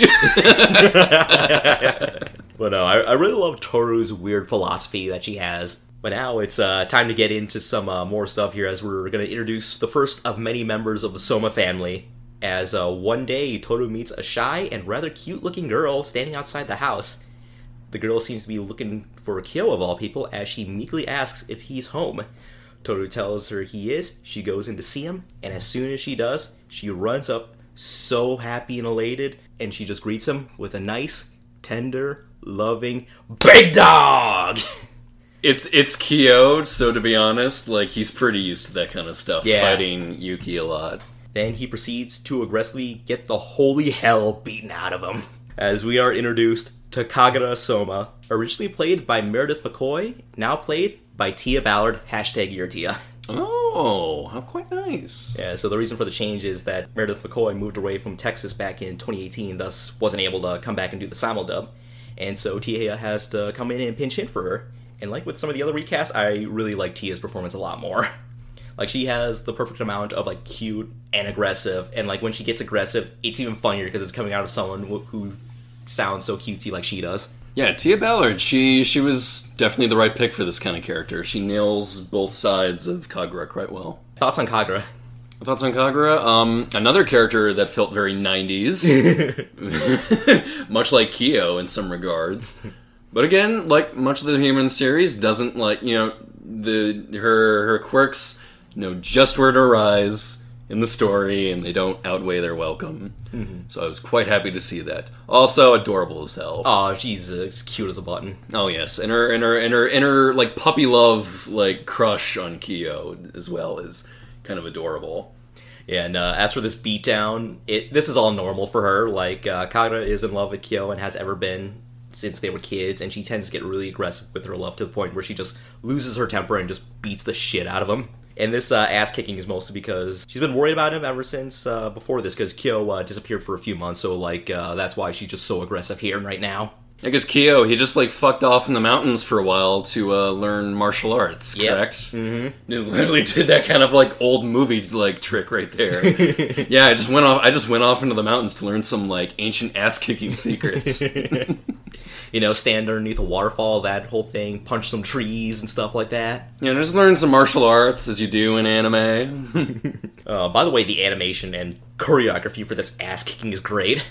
Like the favorite bits of this is when Kagura is just spinning Kyo over her head so fast that she lifts off the ground like a helicopter. There's also the part where she's just wailing on him with rapid fire punches, almost like uh, Star Platinum beating up Steely Dan. and I love when she snaps out of it. She just cradles Kyo and goes like, "Who did this to you?" and yes, she cradles him and hugs him, but doesn't transform. As uh, we get another rule for the Soma Curse, as while you transform when you hug someone of the opposite sex, this doesn't happen when you hug another cursed Soma. So I like to think they just cancel each other out. Yeah, yeah. But still, another another another simple little uh, idea that I think um, does make the whole um, familial familial relationships a lot more stronger in this series. You know, it sets up this idea that uh, the characters will have uh, will naturally have trouble uh, interacting with and bonding with people outside their family. But they know that they can always trust people, or believe that they can trust people within the family. Right. And again, as we'll see in the series, that's that doesn't actually apply for everyone. Uh, and all this hugging is great for Kagura because she can hug Kyo all she wants and doesn't have to worry about him transforming. And so we don't have to see her spirit animal just yet, but uh, hang on to that. Kagura loves Kyo to death, almost literally. In fact, she'll even love him when he's in his true form. Uh, uh, oh, wait, uh, n- never mind that. Just forget about it. Shh. End of season. But anyway, let's focus on Kagura seeing Toru as a bit of a love rival here, because, you know, only other girl in the house, she must be uh, into Kyo. Nat- of course, she thinks like naturally, naturally, of course. like, who wouldn't love Kyo? He's such a lovable guy. and to show that she loves Kyo more than Toru, Kagura plans on cooking him a big fat dinner of love made especially for him. And I guess Yuki, Shigure, and Toru can have some too, but not too much. As Kagura says, this dinner is for her darling. Mentioned in uh, our Bloom Into You episode, and I'll mention again here, something about a character being played by Tia Ballard calling someone darling that I like. Just feels right. like she knows how to deliver that line perfectly. Perfectly. It's a it's It comes naturally to her kind of voice. naturally. Almost like she's done it before. soon. We'll get to it soon. Oh god. However, Kyo is having none of it and snaps at Kagura. Oh, Kyo, you fucked up. then Kagura violently judo throws him so hard that he breaks through the floor in his room, which is on the second floor, and he comes crashing down into the living room, just destroying everything, including the dinner Kagura made. Yep, dinner's ready. Except now it's not. So, first of all, Kagura's got beef. And second of all, this is way more than she does in, in this episode in the original anime. Because in the original episode, the most she does is just break the sliding doors in Shigure's house and screws up some laundry. Here, she practically destroys his house here. Yeah, weird moment where the the anime the the remake hit it harder than the original. As hard as a punch of love from Kagura. uh, she feels bad about this and leaves to go get more food, except she forgets her money. But luckily, Toru catches up to her and helps her pay. And we get a nice moment between the two as Kagura tells her why she loves Kyo so much. You know, it all stems back from when they were little kids and she always saw Kyo playing by himself. And then she began playing with him, and soon after, she made a promise that he'll never be alone again. And then Kagura starts to realize that Toru isn't necessarily in love with Kyo, but she does like him, as she's always like the cat in the Zodiac story, so. And that what causes them to become more friends, and they can bond over their love of Kyo and the cat together Right, right. And uh, it's really sweet. And what's even sweeter is later on we uh, have Toru going to the roof to see Kyo on on the top of the house, and we have one of the first of many iconic scenes in Fruits Basket: Toru and Kyo's heart to heart on the roof, and I'll probably see that right here. Ah, there you are. I should have known I'd find you up here. The food will be done in a minute. I'm gonna pass. Kagura worked really hard to put it together, though. She said she just wants to make you happy. Yeah, well, she's always saying crazy things, like all that marriage stuff. There must be something wrong with her brain. It's so annoying. But isn't it a blessing to have someone care about you? Someone who worries about your happiness and wants to always be by your side? You know, I'd like to think someone cares for me that way, even if that person and I are separated by a huge distance. I find it very reassuring. And it's amazing to me the way that someone can love another person with their entire heart. Because after all, doesn't everybody dream there's someone out there destined to be with them? Uh, I don't know about that. I know what you dream of. You want to defeat Soma, don't you? That's why you went into the mountains to train. Uh, Shigure's been blabbing. That training must have been hard on you, especially since you were by yourself out there. I wasn't alone. I had my master there with me. Oh, I didn't know. Is he a very strong person? Obviously, he has to be. He's an amazing fighter. Even Yuki couldn't beat the guy. He's been teaching me since I was just a little kid, which is why I've gotten so strong. Plus, even though he's a member of the Soma clan, he actually understands me. You wouldn't believe how tough he is. I could hardly wait for our lessons each morning. Don't get me wrong, the training was harsh, but it was also incredibly fulfilling. I felt myself getting stronger. Just thinking about it gets me so pumped up. I've never seen him so excited. He's got so much passion. Man, I could really go for a few sparring rounds right now. It's not that he just wants to beat Soma. He truly loves martial arts. Uh, oh, this is probably boring to a girl like you, I bet. What? No way! Okay, sure, I don't know much about martial arts, but I'm not bored at all, I promise. This is really interesting. Yeah? Because I'd be bored in your shoes. It's not like you care about this stuff. True, I do have trouble not falling asleep when people are talking about, like, physics, but I'm not completely uninterested in martial arts. I even know a few moves. Like, let me think. There's the, uh, um, what's it called? Right handed jab!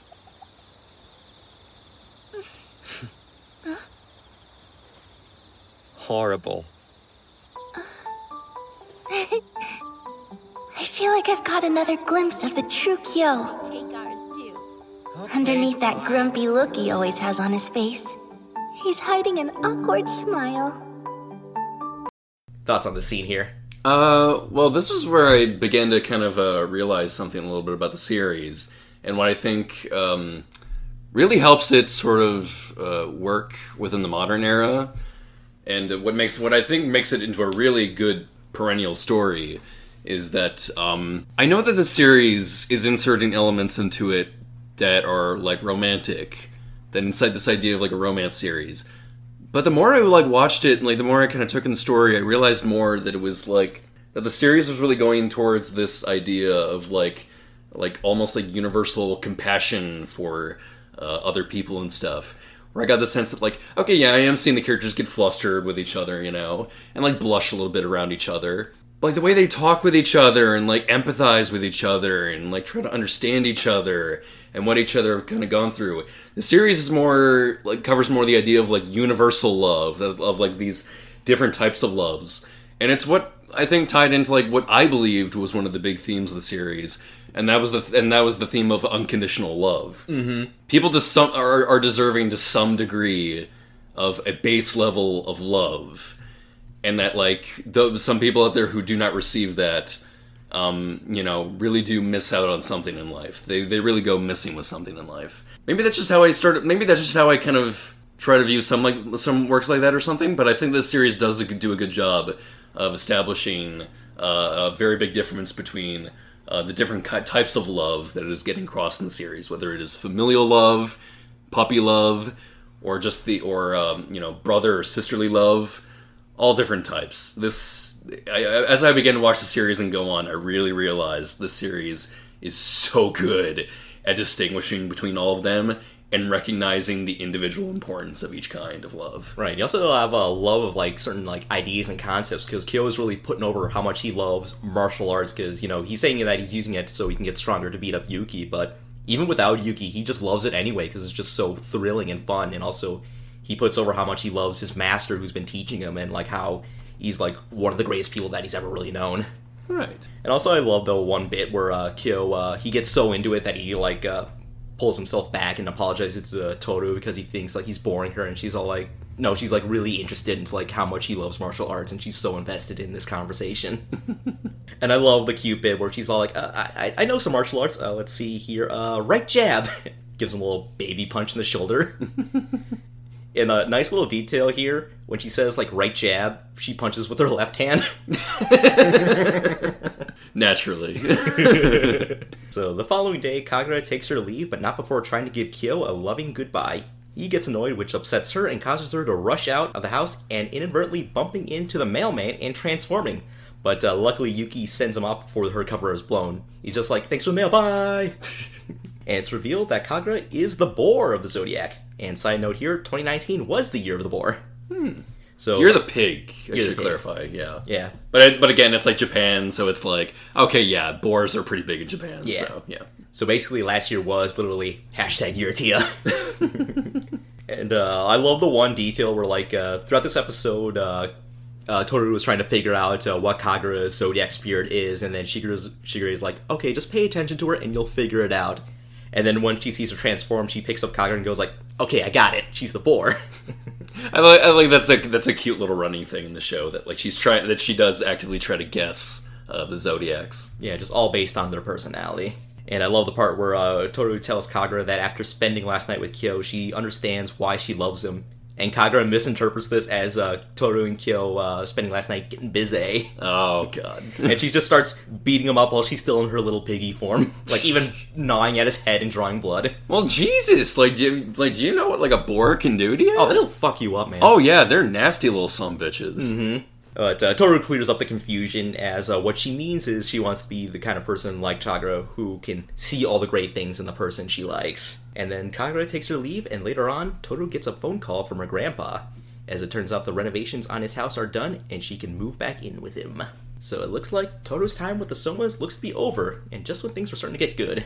And while she says she's fine with moving back with her family, the question is, is she really fine with it? And that's the big thing about uh, this moment in the series. Now, she even gets in her own head, think, thinking that she didn't really belong with the Somas and that she needs to go home. Toru feeling like she doesn't belong is something that's really familiar to her ever since she was a little kid. And that's when we get the flashback to elementary school when she used to get picked on by the other kids while they were uh, playing some schoolyard games, specifically the game where the show gets its namesake, Fruits Basket.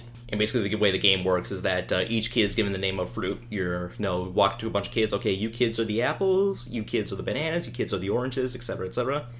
And whoever calls out a fruit and it's your fruit, then you have to run around and I guess you have to like, uh, you know, sit down before you get tagged. And this continues until all the fruits are called. But uh, poor Toru was always given the rice ball, and she never got picked because a rice ball doesn't belong in a fruits basket. And that's some symbolism for you right there. I'm glad that they at least like explained that though, because like I had no idea what the title referred to after all these years. But then I realized like, oh, it really is that simple. It's just a children's game. Yeah, like when I first watched the original series, I'm just like, yeah, why is this called Fruits Basket? Oh, they didn't explain it there. No, they didn't explain it at first, but then like uh, when they got to this episode, I'm just like, oh, that's it. Mm, yeah.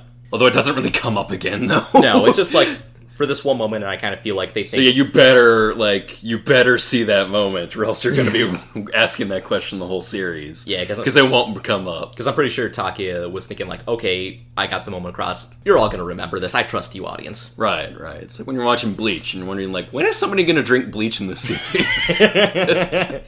when will every character I see here just drink bleach and just fucking die? Or how about I just use bleach and pour it into my eyes so I don't have to see this ever again? Yeah, or maybe, or maybe that's it's in the the series is giving me advice. Maybe I should drink bleach instead of reading bleach. Maybe the bleach is the friends we made along the way. What I'm saying is, drinking bleach is preferable to reading bleach. That's my adv- my advice of the day. That's perfect advice. so Toru packs up and bids farewell to the Somas and moves back in with her grandpa, who is also joined by Toru's aunt and her cousins on her father's side. things will be better this way, right? Well, it turns out her aunt and cousins are kind of a bunch of assholes. Uh, not her grandpa though; he's fine. He's really nice, but even a little senile though. But uh, these other guys though, oh boy, they they don't take kindly to Toru. No, like, they treat her like she's gonna like steal something behind her, but like like she's gonna pilfer something from the house behind their backs. Yeah, and like uh, the thing is, in the original anime, Toru actually stayed with her extended family longer. Like she spent like a few days with them. Mm, okay. So we got to see more examples of them being pretty much dismissive and verbally abusive to her. In the original anime, the the verbal abuse isn't like said outright, but it's very it's very the passive aggressive kind. You know, Or, yeah, yeah. Like it gets and that passive aggressiveness gets across very well in this short scene. it's very Minnesotan. But at the same time, like it's it's it's also like very briskly done, where it's like, okay, yeah, you understand these characters, you understand what they're all about. Let's let's let's get them out of the way. yeah, like here it cuts straight to the point where uh, Toru is confronted. yeah, no bullshit. Like Yeah. this is all you need to know about him. Yeah, where she's uh, confronted by her aunt and her aunt's son that uh, they've known that she's been staying with the Somas for quite some time because they hired an investigator to spy on her because the son wants to be a cop and he's like he doesn't want any trouble from the family to stop him from getting his job. And also uh, one of the reasons why they don't really take kindly to Toru is because uh, they never liked her mom, you know, because of her her past and everything. They, feel like she's been a bad influence on her. But uh, thankfully, Toru's grandpa doesn't stand for any of this and then slaps the son. And then he gives a really great line here where he's like, They're terribly unpleasant people, but what can he do? you know, this shows that he's able to put up with these guys, but he can tell right away that Toru can't and that maybe this home isn't right for her. And this leads into the amazing and iconic going home scene where Toru decides for herself that, you know, she belongs with the Somas and that's where she wants to be with the most. You know, this is what she wants and it's something that is kind of new to her because she's never actually wanted anything before. You know, it's like it may be considered selfish with every, but with everything that Toru has done in her lifetime, you know, she's more than deserving to be a little selfish, and like she definitely deserves it in this moment right here. And this is all Yuki and Kyo needed to hear as they didn't want her to leave in the first place, and they come right back to bring her home right in the nick of time. And they help Toru leave, but not before Yuki rightly tells the son to fuck right off. Uh, in the original anime, he just simply says something to the extent of, Don't say anything bad about Miss Honda. But here he says that, and then he finger flicks the son right in the face, flooring him. And I will splice you in the going home scene right here. Hey, Um, Kyo? Why did you come here? Geez, you left us the information so we used it, okay? Not that it was exactly helpful. Do you know how long I had to spend looking around with that damn rat? It was freaking torture. But honestly, I don't understand why I'm doing this either. I mean, why did I feel so on edge the second you left the house earlier? I don't get it, and that pisses me off even more. Those two came for me even though they can't stand being around each other? It's your fault. If you didn't want to leave our place, you should have just said so. How did you know? We heard the whole thing from outside.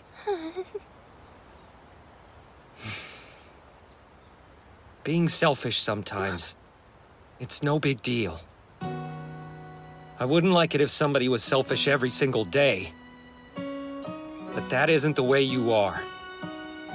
You can be selfish every once in a while. I figure you deserve that much at least. So next time, just ask. It's okay to be selfish. That's something we all deserve.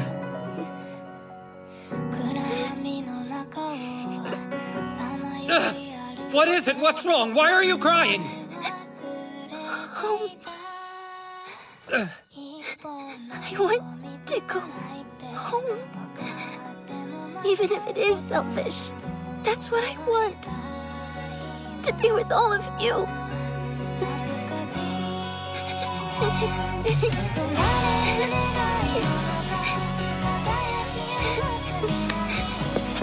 Then come on, let's go home.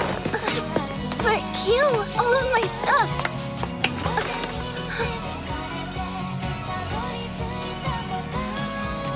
Let's go.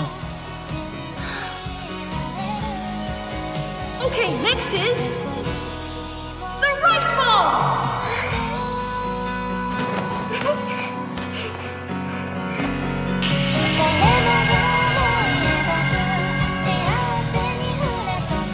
I can't believe it. I'm the luckiest person in the world. You were right, Mom. And so Toru joyfully moves back in with the Somas as we get the famous image of her walking side by side with Yuki and Kyo as they hold her hand as they bring her back home. You know, this is this is one fruits basket where the rice ball definitely belongs here. Overall, good moment. Yeah, very good moment. It's classic moment. So life goes on normally for Toru, and since she's been living with them, she's been getting really chummy with Kyo and Yuki. And this catches the attention of Uo and Hana, and they confront her their friend on it, which leads to Toru pulling a Toru, accidentally letting it out that she's been living with them. But uh, because they're such good goddamn friends, they invite themselves over to the Soma house just to check in on Toru and make sure she's being treated right by them. They had to scout out the place ahead of time. You know, if something bad were to happen with, with Toru, then uh, Uo's gonna have to fuck someone's shit up, and Hana's gonna have to mind crush you into your brain as mush. To send you to the Shadow Realm. Send you to the next dimension. Thankfully, they have nothing to worry about as Toru is living happily and healthy with the Somas. Though this does raise a bit of concern as uh, why didn't Toru come to them when she needed a place to stay? Like they gladly would have welcomed her with arms wide open. Like she's their friend, and as we'll see later, she's done a lot for them in their lives. And of course, the thing is, Toru is just the kind of person who would never ask for help because she just doesn't want to be bothered, even though it would totally be cool. And I love Yu- Yuki's line here where he says, uh, "Miss Honda's the kind of person who deserves the moon, but will never ask you for it." A very apt description. And yeah, the thing is, Toru doesn't really need anything else from Uo and Han other than their undying friendship. Like, that's all she really wants from them, and they fully understand that, so they give Toru her blessing to continue living with the Somas. Interestingly enough, this episode is radically different than what it was in the original anime. Uh, in the original anime, this episode took on more of a uh, sitcom hijinks type plot where Uo and Hana visit Toru, and then Toru, Yuki, and Kyo are all just running around the house trying to keep the, the whole curse a secret because like there are moments where like they transform into their animals, and then like Toru has to like step in, block them while they run behind the house and transform back. It's all very wacky and over the top. You know, the more you describe like these hijinks in the old anime, the more you sell me on the idea that I would hate the, the original anime. like I'm starting to realize that the more you explain this.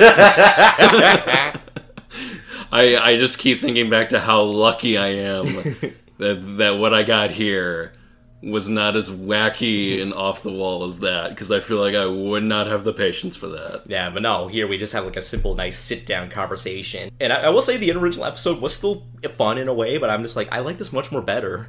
And also, the original episode kind of does make uh, Uo and Hana seem a bit dumb when you really think about it, because if you if you were them and you see their friend running around freaking out, and also the two guys she's living with disappearing and reappearing every so often, you kind of think something would be up. And like they care about her too much to kind of let any little things like that slide. Yeah, they keep it more chill and low key this time around comparatively. You know, it's like it's it's moments like this that made me really appreciate the subtlety of the reboot and is emphasizing this time around.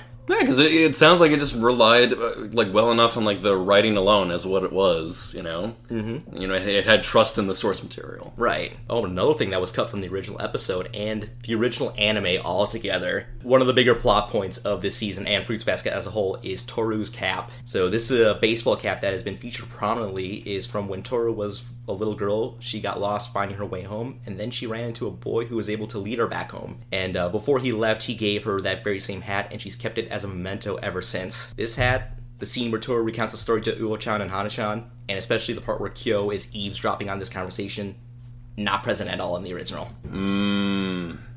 And uh, while I don't know exactly the true significance of the hat, because for the most part I don't really know what happens much after these uh, batch of episodes, but I have heard some rumblings about it, and needless to say, it's going to be important later on. And afterwards, the following day, Toru receives a call as she's been requested to come to the Soma estate alone. So uh, let's step back here a little bit, as before Uo-chan and Hana-chan made their visits to the Soma house, we had a school festival take place. Surprisingly that they got it out of the way so quick. Yeah, usually you save this for like near the end of a series, like you know what My Hero Academia is doing. Because that's the one card you can't you can only play once per anime.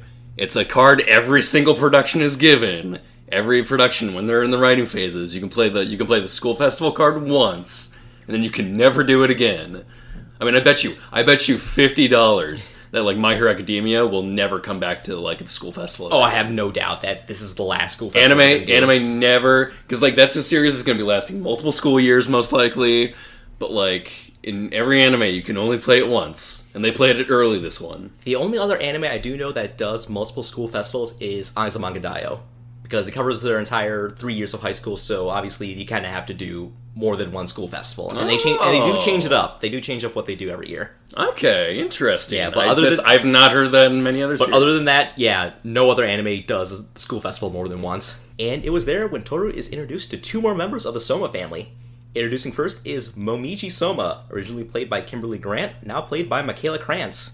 Uh, reason for the recast being that uh, Kimberly Grant seemingly retired from voice acting ever since she played Momiji, as she doesn't appear to have any notable voice roles since then. And should also point out that, in all honesty, I kind of find her to be the weakest of the original cast. oh, really? Yeah, like not bad, but like uh, listening to Mikaela Krantz do Momiji, it's like okay, she's light years ahead of Kimberly Grant. Oh, okay. And other than sporting a new VA, Momiji is also sporting a German accent, as that wasn't present in the original. He didn't have his accent in the original anime, Right, because he had that heritage, but like, hmm. but it was just like, yeah, we'll tell you he's half German, half Japanese. well, it's another question if like the original manga made a point of that that he had an accent. They did. Okay, so like there are moments in the original manga where he actually does speak full German sentences. okay. That's that's an important factor in there. It, it would have been it would have been an entirely different thing if they just brought up the heritage, but it didn't figure into like the way they talked or anything. Yeah. But because it figures into the way into like the speech angle, that's a big factor you got to take. Yeah, because it, it, it becomes a plot point later on. and that becomes a really big problem for casting because not often are you required to do an accent on a character and that is much harder to cast because you got to do it convincingly And by the way, this is not the first time on this podcast we've had uh, a character played by Mikaela Krantz, who is a cute blonde German boy in an anime. Because uh, if you remember, all the way back in episode two, interviews with Monster Girls, she was Kurtz. like I've noticed in recent years, uh, she's actually been kind of the go-to when it comes to German characters in anime. Because we have her as Momiji here, we had her as Kurtz in Monster Girls. She's also played a German character in this uh, recent series I've seen called After School Dice Club. And she even busted out a German accent in uh, Chio School Road for a joke. do we know if she has any like actual german heritage or I don't know, but the way honestly, she sounds really convincing that I wouldn't be surprised if she is of uh, German descent. either that or she might have just like trained herself Or trained really in well. one accent Like I'm pretty sure, like and she thought to herself one day i'm gonna be the german girl for anime dubs yeah, like and her accent is actually, like I said, really convincing. Like she's really good at it. I would have to check online, like in like a forum somewhere, to like check and see if like the accent is actually that convincing Yeah, but from uh, like native speakers of German. right. So, uh, what do you think of uh, little Momiji here? Momiji, fucking adorable, and I gotta say the the German accent really sells it. Oh, it makes him cuter. he's just ah, he's so sweet and uh, really. He's, he's He sounds like he's going to go wear his lederhosen and enjoy some strudel. oh my Liebchen. Maybe it's just I, I I crave that kind of like hokey accent or something. I love it. It's so good. That's like so clearly like taken like I imagine from like some certain dialect or like from like a region of Germany or something. Hmm. Like something you would hear around like an Oktoberfest over here. But it's real charming to me. Uh, we also get to see his zodiac animal just as soon as we meet him, as he eagerly hugs Toru and he transforms into a little bunny. Aww, that's so cute. And joining Momiji is the Soma family doctor and one of the eldest members of the family amongst uh, the cursed members, besides uh, Shigure and another Soma we'll get to later on. Introducing Hattori Soma, played by Kent Williams, who also played him in the original. Uh, Hattori, more like Hot Tori, because hot, da- God, hot damn, man. he fine. He fine. he, he does look good. But uh, thoughts on Hattori? But yeah, immediately comes across as like the most serious of the zodiacs we've seen thus far. Mhm, yeah, and he's uh he's definitely the most intimidating. One of the most knowledgeable about what's going on too. So he's got a lot of he's got a lot of knowledge about the family. Yeah, and also the thing that really makes him initially scary at first is the fact that uh, we find out he is the one who handles the memory wiping. Like he has the ability to uh basically neuralize you, Right, right. and they say it's through a form of hypnosis. mm-hmm. Right after they leave, Yuki warns Toru not to be alone with Hattori because he's afraid he might wipe her memories. Unfortunately, Toru doesn't have much of a choice in the matter as Hattori is the one who requested her to come alone to the estate. He didn't ask her to come by so he can neuralize her, but he does want her to stop associating with the Somas, as being a part of their lives can only lead to pain and suffering. Why is that? Because Hattori knows about this firsthand. We learn about this as after Toru inadvertently causes Hattori to transform into a zodiac animal, which is a seahorse as a sign of the dragon. Uh, I just, I just had a little laugh about that. It's great. Also had to like look up like the reasoning behind that and realize that like seahorses in Japanese mythology are believed to turn into dragons one day. Mm-hmm. Like that that was like an obscure one where I'm like, okay, I had to research that one a little bit. Yeah, but also there are species of seahorses that are uh, called sea dragons. Well, it's well there was that angle, but like he turns specifically into a seahorse, and then I had to figure that out that little bit of like mythology behind them in, Jap- in Japan. I'm like, oh, okay, it's kind of interesting. Wouldn't it be great if he actually turned into a real dragon here? Giant ass, giant ass tr- Chinese dragon. Yeah. he turns into uh, Shenron from uh, Dra- Dra- Dragon Ball Z. Oh dear God! I'm sure he, I'm sure he would have preferred that because he's embarrassed about it in the series. And like grant you three wishes. Oh my God! If anyone hugs me, I turn into a, I turn into a j- little, uh, to a little hippocampus, and I like just drown in the air.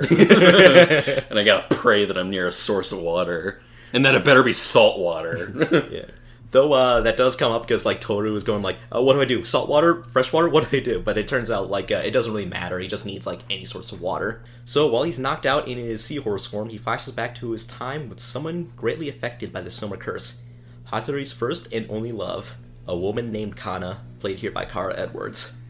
So how about Hattori's backstory and how fucking depressing it is? Uh, yeah, the first of many uh, sad backstories where, like, we learned that uh, you know he was in a situation much like uh, Kyo and Yuki, where they uh, they did find somebody who was to- who was totally cool with the whole turning into an animal thing in their lives. Because when she found out about it, she found out about it the same way Toru did, for like accidentally hugged him and just wondering like what kind of water does he need. But she got really chill of it with it and learned to like Hattori. Until we learned that uh, the uh, the head of the family did not approve of their relationship because she was an outsider, and then pushed Hattori into a mirror and uh, damaged, which uh, broke, resulting in a shard of mirror uh, damaging uh, one of his eyes. Yeah, he goes blind in his left eye here, partially blind. partially blind, and then you just have Akito just yelling and screaming at Kana, saying that this is all your fault. You're the reason why he's nearly blind in one eye. This is because of you. Which, which is the beginning of a thread we will see with this character of Akito. Yeah. Yeah, Kana soon fell ill after this, and Hattori had to make the toughest decision of his entire life. He decides to erase Kana's memories of the relationship, and he lets her go, never wanting to be around her again as much as he wants to. And it's like, goddamn, dude. He just wants to protect her because he loves her, and it's just like, I gotta let you go. I can't let you be a part of our lives anymore. It'll just lead to more pain and suffering. And since then, Kana has found someone else and is engaged to be married. But that doesn't bother Hattori because all that matters is her happiness. I think it bothers him a little bit. A little bit, but it's just like it's for the best. And I love the scene afterwards when Hattori wakes up and it starts snowing, and they ask Toru what becomes of snow when it melts, and she says, "Spring comes." The very same answer Kana gave him when he asked her the same question right before they fell in love. Like it, this is the moment when Hattori sees that Toru is something really special and starts to take a liking to her and wants to protect her from all the stuff that may eventually happen to her. Yeah, because you get the sense that like, yeah, there's there's a very common thread of like a, of like abuse in this family. Yeah, people a- have that people have suffered in this family. being a soma is rough like if you're a part of this family you're just gonna have to go through all the 10 circles of hell right here Although, can we also touch upon the fact real quick about like the weird structure of the family too? yeah yeah That there's like oh, that there's like over like 200 people in the entire family. yeah and they're like all because they because they own a massive estate. Mhm. They own a massive estate that has all these like other homes in it, practically a fucking neighborhood. this freaking compound here Yeah, a compound basically that like a cult you can put a cult in. yeah all walled off from the outside world only somas can come in But there's approximately like 150 like members of the Soma family that are considered in the outer lim- outer part that are considered the outer circle, Mhm. and then there's only around like 50 members of the family that are considered the inner circle. you know the inner circle with- with jake hager and sammy guevara and the inner circle is has the zodiacs in there, and only ha- and even then, only a handful of people in the inner circle know about the zodiacs. V- wow, this Yeah. family! what a legacy! this is almost like a royal family here This is like a royal family. Like Jesus Christ! like different lineages like people marrying in, within the family where you have like different generations cousins once or twice removed or everything like that it's it's nuts and I also realized, oh wow, this is also pr- the size of the family is probably also the excuse for how we can have members of the same family like crushing on each other, Right. Because like it's implied that like they're just distant enough. And the series, I noticed, doesn't really explain how far apart these family Yeah, members that's one are. of the things where it's like I do like the They do clarify that some are cousins, Mm-hmm. but for other characters, they don't clarify that. yeah, And I went online and I could not find an adequate family tree for all these characters. And that's where I realized, like, oh, that's that's the writing technique we're implying here. Mm-hmm. The ambiguous, the ambiguous distance in the family between family members and the family tree. yeah, you know, you just gotta at least think in your head, saying like, okay, they're cousins once or twice removed. Maybe their family members married into the family, or like there's their parents or whatever are also distant cousins enough too. Yeah, it's like a weird like map you kind of have to do in your head. It's like a six degrees of separation here. Yeah, and that's where I was just like, okay, like who- which cousins are trying to fuck like the other cousin here? Like, Is this incestuous? Or is it not? Please be not. This is this that Japanese thing where they're okay with the cousins like fucking other cousins? Is this like the early dub of Sailor Moon where Neptune and Uranus are fucking despite being cousins? God, the sheer size of this family tree. Even like Scrooge McDuck would look at like this like family tree and be like, okay, y'all need to get like get like quit with the fucking here. Jeez, that's some other people to this family, why don't you?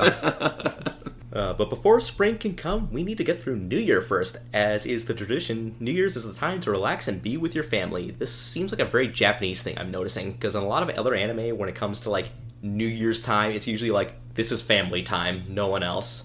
Whereas, like, you know, with here uh, with us in the Western world, we usually save that for like the holidays before New Year's, whereas uh, New Year's is the time to just get drunk and party with your friends. I know you just you just get drunk and like put usher in the new year and you Yeah. just like live it up. It's really weird because like Japanese New Year seems very relaxing. It does seem very relaxing. Like I, It's I could totally get behind that. much that. more chill. I could totally get behind that. Just sitting in a warm house, just watching TV. You look at your phone and go like, ah, it's midnight. Happy New Year. Yeah, you know, it's much more low key. Not like us where we got friggin' blind sticking drunk. hey, I'll take that as well. I'll do. I'm so down with that too. I'll, I'll have Because either. we got family time on Christmas. Yeah, like, that's what it's for. It just passed. And like besides in Japan, they don't do. They're not as big on the whole family thing for Christmas. You know. Yeah, Christmas It's more like a a- holiday for like dates and yeah, stuff. Yeah, it's a romantic holiday. Exactly. So like whatever. Yeah, but uh, unfortunately for Toru, this is going to be her first New Year's without any family, as this New Year's is the first one since her mom died. Everyone's really worried about her, but she assures them that she'll be fine and that they should just go and be with their families. You know, don't mind her. And Yuki Kyo and Shigure have to attend a big banquet at the Soma estate, as is the big tradition for their family, and they have to stay there until at least January 3rd, which means Toru's gonna have to stay all by herself in that house until then. The Somas leave, but on their way to the estate, they bump into Hanachan, and she points out to them that despite Toru's best wishes, they shouldn't have left her alone. And like the good boys they are, Yuki and Kyo go rushing back, and as they want to get back to Toru. And I like some of the other uh, reasoning they put into going back is because, you know, they hear stories of uh, burglars in the area, and she, and they're like, oh no, she's probably gonna let him in and offer tea to the burglar. We better go save her from that. I believe she would do that. She would totally do that. and to be honest, if Toru did do that, then the burglar would be like, you know what? I don't want to burgle anymore. I'm gonna li- I'm gonna go straight and live out my best life. Thank you, Miss Honda. it's the kind of wholesome like joke they would like totally do. She'd kill him with kindness. you know, she'd call the cops and be like, "Oh, this this uh, this robber actually pretty decent. I don't think we could take him in." hmm And uh, so when they get back to the house, it looks like they got back right in time as uh, they see her sitting in the living room by herself with just a picture of her mom, and it looks like she was just about to start crying there. And Yuki and Kyo say screw you to the banquet and spend New Year's with Toru, and they watch the first sunrise of the year with her. It's just also sweet. It also feels like they kind of just wanted to tease the banquet for when like the series eventually progresses to the next year, so they can Yeah. actually do that. So they can spend the whole year introducing all the other Zodiac members. You know, the Soma banquet is like uh, the reverie in uh, One Piece. Yeah, pretty much. And, and yeah, rightfully so. You know, New Year's and stuff, Mhm. Zodiac. You know, so they gotta, they really gotta ramp up to that. Though it's like they spend like days there. It's like, what do you do for like three days at like a Soma family banquet? Like, I know there's a big dinner and probably people getting drunk, but other than that, what else? Yeah, you better have like a TV around or something to like watch a game or You know, you got to watch the Orange Bowl come January 1st, and also you gotta have like the Winter Classic on, on from the NHL. And know? you better have shit to do there because you're because you're just stuck on the compound. You don't leave or anything, so you got to be stuck around your family for like three days. you got to have plenty of oranges to snack on too. Yeah, you better have like plenty of like can you know your grandmother better have plenty of candy or something. You know, we need to have the TV open so we can watch uh, New Year's Rockin' Eve too. Yeah, so everybody can just like sit around, loaf around, and just watch watch what's on the TV, not talk to each other. And then we all gotta like uh, try to sing Auld Lang Syne while while not knowing the words at all. yes, exactly. That's how you really spend New Year's. Mm-hmm.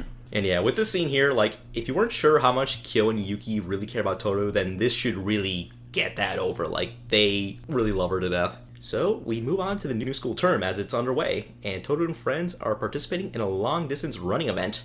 Out of everyone, Kyo is the most excited for this, as it's just another chance that he has to beat Yuki in something. This would probably be his best bet, as Yuki seems to be feeling under the weather, and despite Toru's worries, he participates anyway. So while running, Toru happens to come across a person with white hair lying on the ground. She assumes it's an old man who fell and goes to help him, but it turns out it's just simply a boy with white and black hair. Boy happens to be looking for Yuki and Kyo, and he gets their attention by pulling some wily coyote shit and tying a rope to a pole and using it to trip up Kyo as he falls flat on his face. I appreciate the Looney Tunes inspiration. And I like the I like the little uh, PSA he gives to the to the audience here, where he's like, "Not everyone's skull is thick as Kyo's. Don't try this at home."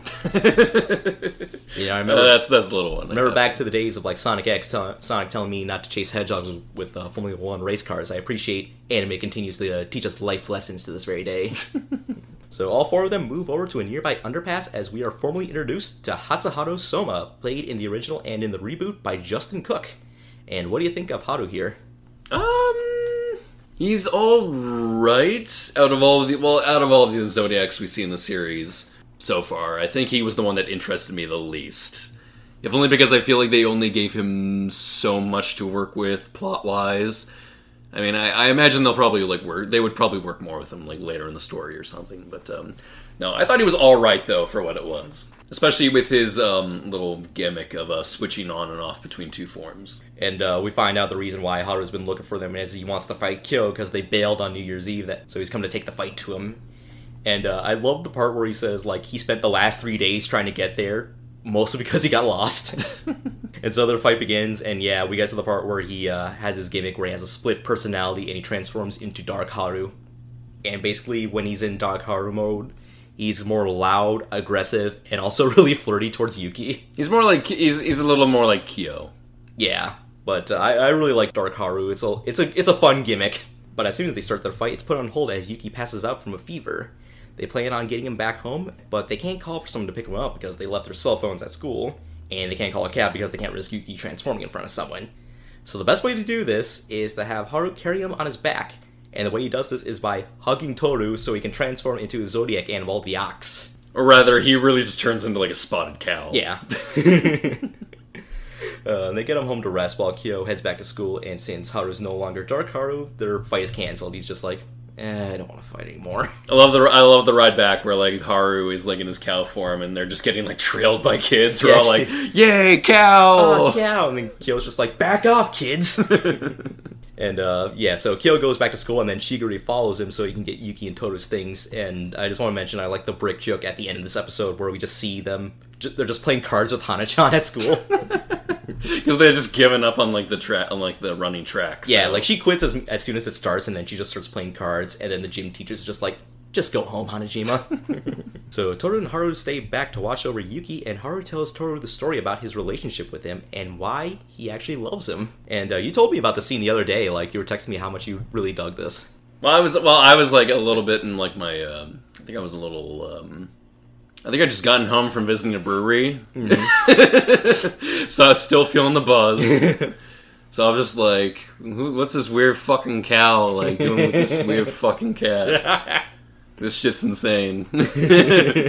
so I, I admit, I, I, I was under, I was a little bit on the influence at that time, but I still dug it. Still no, dug it. it's a really great scene, and like understanding like their feelings for each other, for him. I just I, I just like to talk to you and like show that I'm engaging in it. Hmm. and this did it for me. It was entertaining. That's why I texted about it. Okay. But yeah, we find out the story that Haru used to hate Yuki because of the Zodiac story and how he was treating treated as an idiot because of it. Because in the story, the rat got to the banquet first because he was riding on the uh, the back of the ox. You know, he hate he harbored a hatred for Yuki for a long time when they were kids, but then it just stopped when Yuki just smiled at him and then just fell in love with him right then and there. Yuki was the first person to ever show him any kindness, and it's just really, really sweet. It seems like, uh, at least to me, the reboot is really emphasizing Haru's love for Yuki a lot more than the original anime.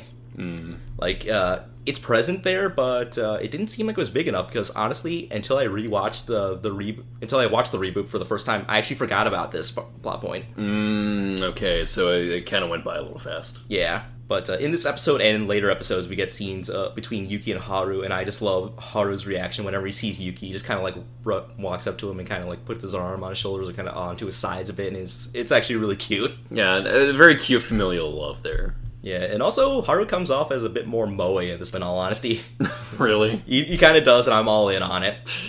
yeah, you know what else is cute? Uh, Yu- after Yuki wakes up, Toru, at the request of Haru, calls Yuki by his given name for the first time, which causes him to like blush so hard that he actually transforms back into a rat. But uh, you know, after some of the heavy stuff with like Hattori, we kind of get like a really nice, sweet moment here, introducing Hatsuharu, and like we get to see his relationship with Yuki, and it's just like it makes you realize that the series really does, you know, how to really do hit you with like the big emotional moments, but then give you enough levity to kind of get you back into it. It thrives a lot in the smaller moments. Mhm. Definitely does.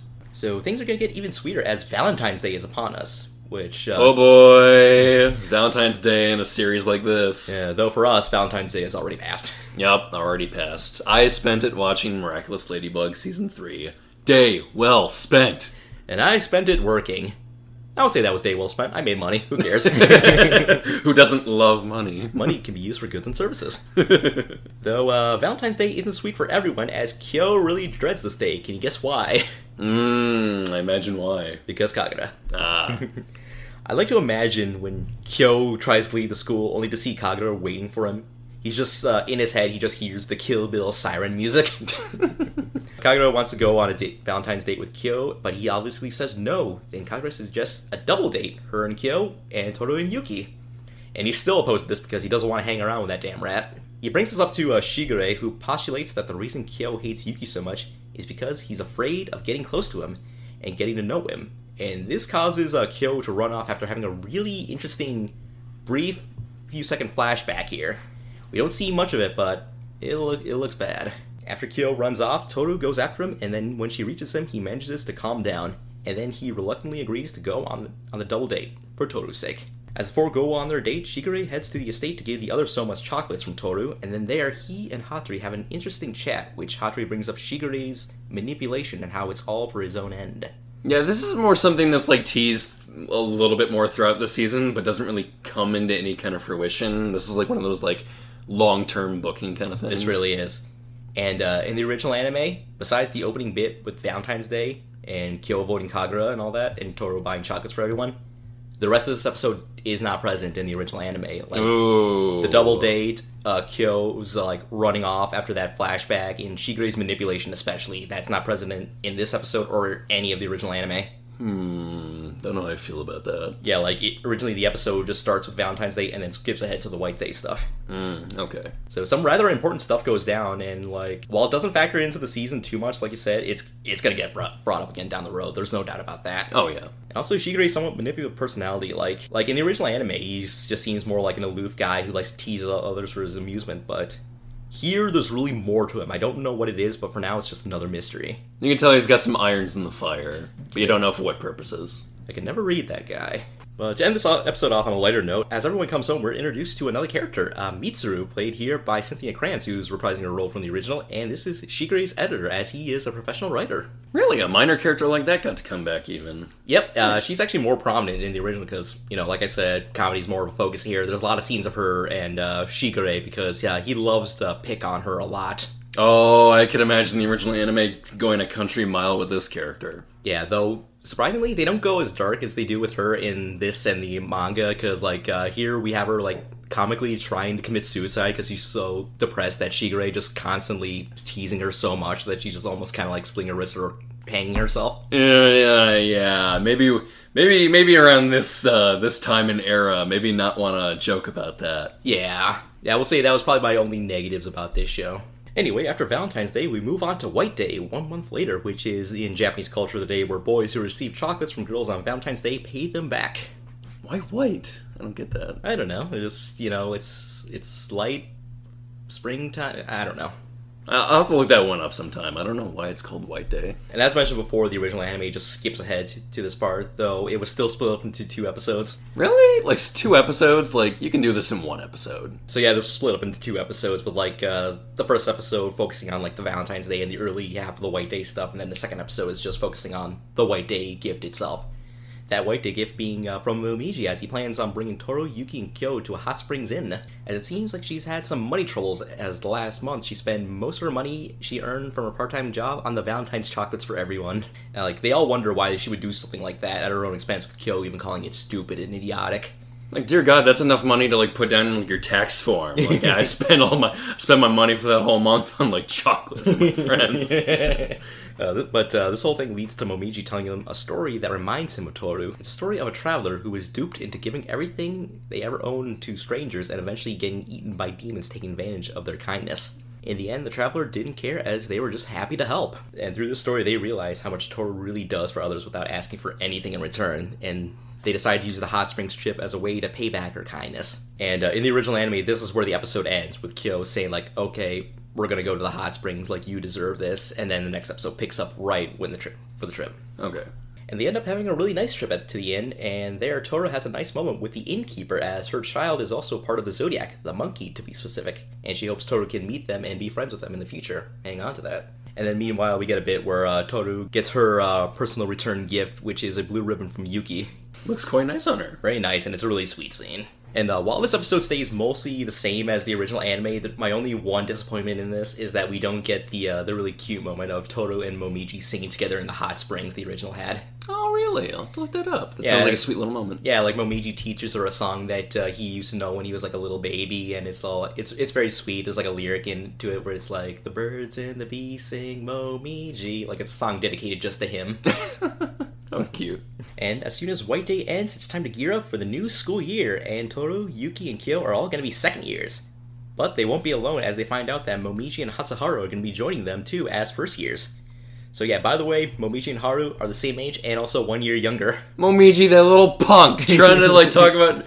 He was talking before how he wanted to like bathe with like Toru, and he's only like one year younger. Yeah. Like, didn't want to convey that information to Toru. Like, she wouldn't think that's a little creepy. He is kind of a little shit. Important information, you little shit. Uh, but we still love you. You little shisa. Oh man, we have to talk about the scene where they meet up with Momiji and Haru at school because it's amazing. So like uh, during this, Oh yeah, I think I remember this too. Yeah. This is like the, this is like one of those scenes that like people quote a lot. this is the one scene that I was really, really looking forward to the reboot. Like as soon as it was announced, I'm just like, oh, we're gonna get this again. So during the scene, we are introduced to the uh, student council president, uh, Makoto Takei, played here by Kyle Hebert, who came back from the original anime.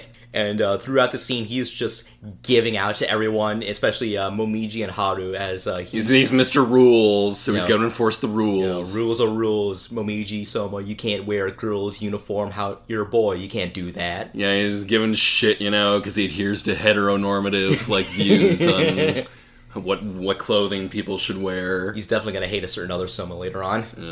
Uh, And also, he doesn't like Haru because he wears a lot of jewelry. You know, he rolls up his sleeves on his uniform, and also he doesn't like. It appears that he dyes his hair white and black. God forbid he put some style into those soulless uniforms that like Japanese students have to wear. I feel like I could never do the uniform thing if I were in high school. There, Fuck that! I could never do it. I would have to spice it up somehow. Yeah, like a jacket or something, or like I don't know, like just putting some accessories or airs somewhere, or unbuttoning I'm something. Yeah, I would. I would never. It would button be stuffy. Yeah, Ugh. and I hear it gets hot in there in the summer, man. And they Yeah. still let you wear their. They still have you wear those winter uniforms well into spring. yeah, yeah. It, uh, no, no. And so, and like, uh, he's just giving out to them, and then Haru just turns into Dark Haru form, and then he starts to, like, reason with them, especially the girls that are uh, with the president, and saying, like, hey, doesn't Momiji look pretty cute?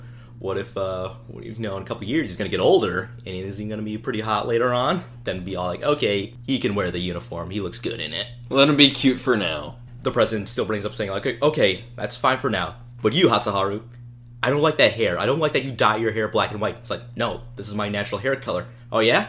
Prove it. And then we have this famous like bit of comedy. And I'll splice it in because it's amazing. Although you really have to like see it though to really You have really to see it to believe it, but even hearing it is still it's still really good. Please forgive me. I got carried away. You are quite the formidable opponent, Mr. Hatsuharu Soma. But can you prove to me that your hair is without a doubt its natural color? Hmm? If I have to. This should be rich. Undeniable proof? I highly doubt. Hey, wait! Excuse me.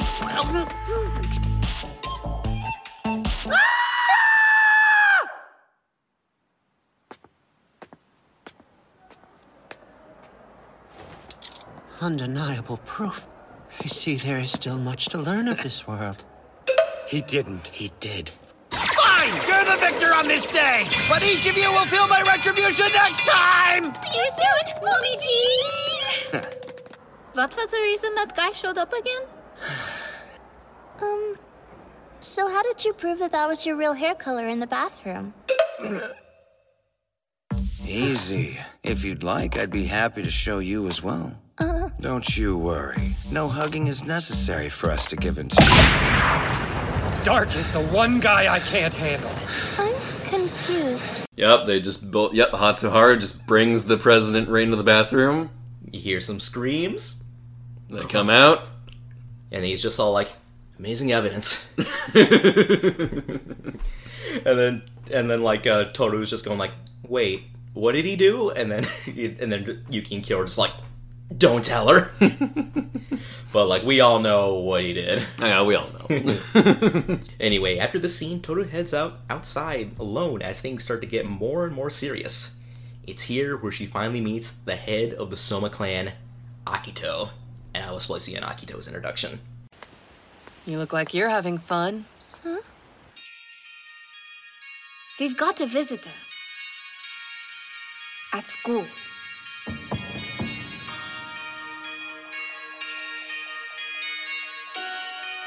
Akito's here.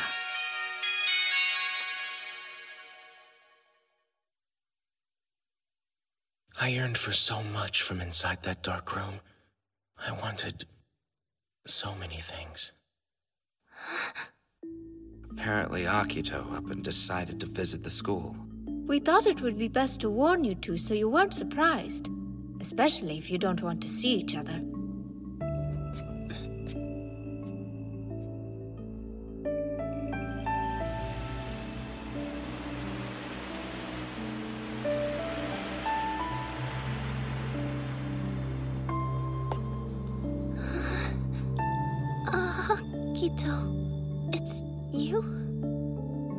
Correct. Toru Honda. Ah, I'm very pleased to meet you. I don't understand. Why is Akito at our school? Should we really be meeting like this? I didn't expect the family head to be so young, or as beautiful as Yuki. Wait, this is the person who hurt Hatori's eye. Hmm. You strike me as quite feminine, gentle too. I'm glad you seem like such a good girl. And most importantly, you're also very cute. What? Oh no, I'm just a normal. Don't get flustered. I'm just stating the obvious. Sorry it took me so long to introduce myself. I'm rather shy when it comes to strangers. I hope you're not angry. no, no, of course not. That's a relief. So, how about a formal introduction? Nice to meet you. I'm Akito, head of the family. Yes, right. But please, the pleasure is all mine. It's strange. Akito comes off as much softer than I had expected. Now that we've met, I'm hoping we'll be able to get along well. Please take care of Yuki and the others. Akito! Ah, Yuki. I was hoping I'd run into you. My boy. Feels like a lifetime has gone by since I saw you last. Can't believe how grown up you look. You're taller, right? What did you do? What did you say to Miss Honda? Nothing. I was simply paying my respects. Isn't that right, Toru? Wasn't I just paying my respects? Um, yes, that's right. But Yuki, now that you're here, there is a question that's been weighing on my mind. What would possibly make you skip New Year's with me? Don't you know how that makes me feel? Especially when I have been so generous to you lately. When you do foolish things like that, it really hurts my feelings. I wonder if this means you need a little re educating. Perhaps some time in your special room is in order. You recall those days. Would you like to repeat them? Or do you remember how to be a good boy?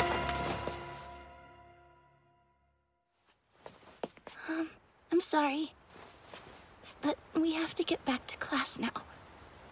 You know, or else we'll be in trouble. Of course. Forgive me. I suppose I should be getting back to Shigure and company anyway.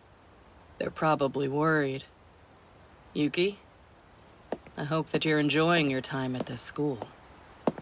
And remember, it would make me happy if you visited.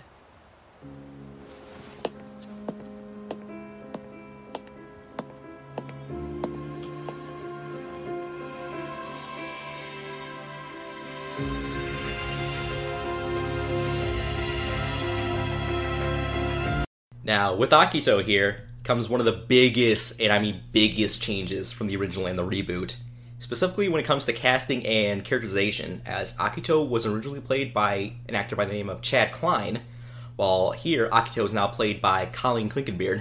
The reason for this recasting is because uh, in the story, Akito's gender is meant to be more ambiguous and more of a mystery. This is actually a big plot point that doesn't get resolved until later on in the story, from what I hear. But in the original, they just flat out say Akito's male. So it kind of makes you wonder if the original did get like a second season, how would they have fixed that? Because there's no way they could have. Mm, no, because that like that's like that's a big like character thing though. That's a very big thing that ties into like this uh, particular character and what they personally went through. Mm-hmm. But uh, what do you think of this introduction here?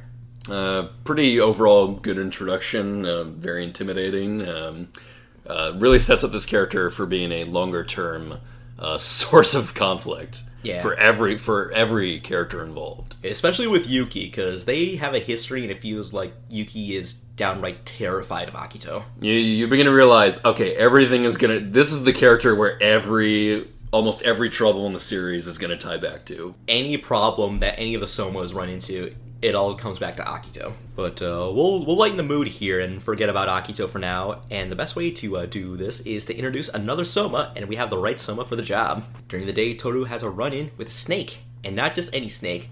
This snake is specifically Yuki's older brother, Ayame Soma, played once again by Christopher Sabat. Man, I'm starting to realize Chris Sabat and Eric Vale, they can never escape each other, can they?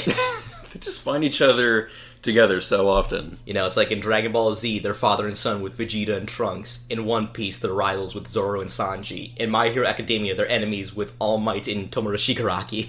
I know, it's like it's almost like it's like one like relationship they have as characters builds up on the next.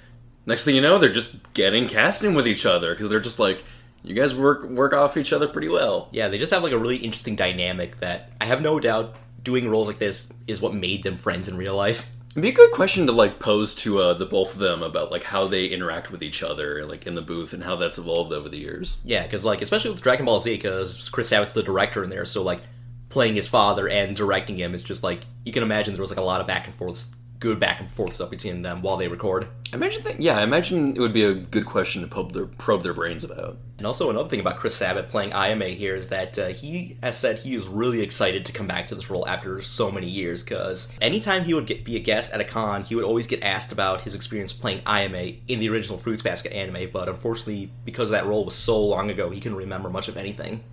Well, now he can remember it Yeah. all over again because he got to play it all over. Yeah, because you know, like uh, back then, the series was only like one season, and IMA only re- really appears in three episodes. So don't blame him too much for not remembering. Right. It was so long ago, three episodes. Yeah, understandable. But now he knows, like, he knows how important the series is to like fans and people, and he's just like, okay, I don't have much memories from the past, but I can make new memories with IMA now. And boy, what a character to return to. Yeah, like, what do you think of him, man? Uh, can- campy and fun as all hell. He's he's so cool. He's the kind of person like I would actually love to hang out with at least once. right? Just so chill with everything. Like good talker. Mm-hmm. You know, he really know he really knows how to uh, spin a situation in a, into into a fun way. He also really knows how to light up a room too. Like every time He does. And his relationships with like uh, some of the other older members of the uh, the Soma family, especially with uh, Shigure. I love their kind of almost flirty dynamic with each other. I know, like, yeah, you, you can tell there's like this sort of like history where like they just like joked with each other about like being like a couple or Yeah, something. I have no doubt that they probably fucked once. it's like Kenny Omega and Kota Ibushi. You look at them and you go like, yeah, I can see it. I, at least, if not like physically, then like emotionally. Emotionally. Emotionally. Uh, now, how about his relationship with uh, Yuki, younger brother here?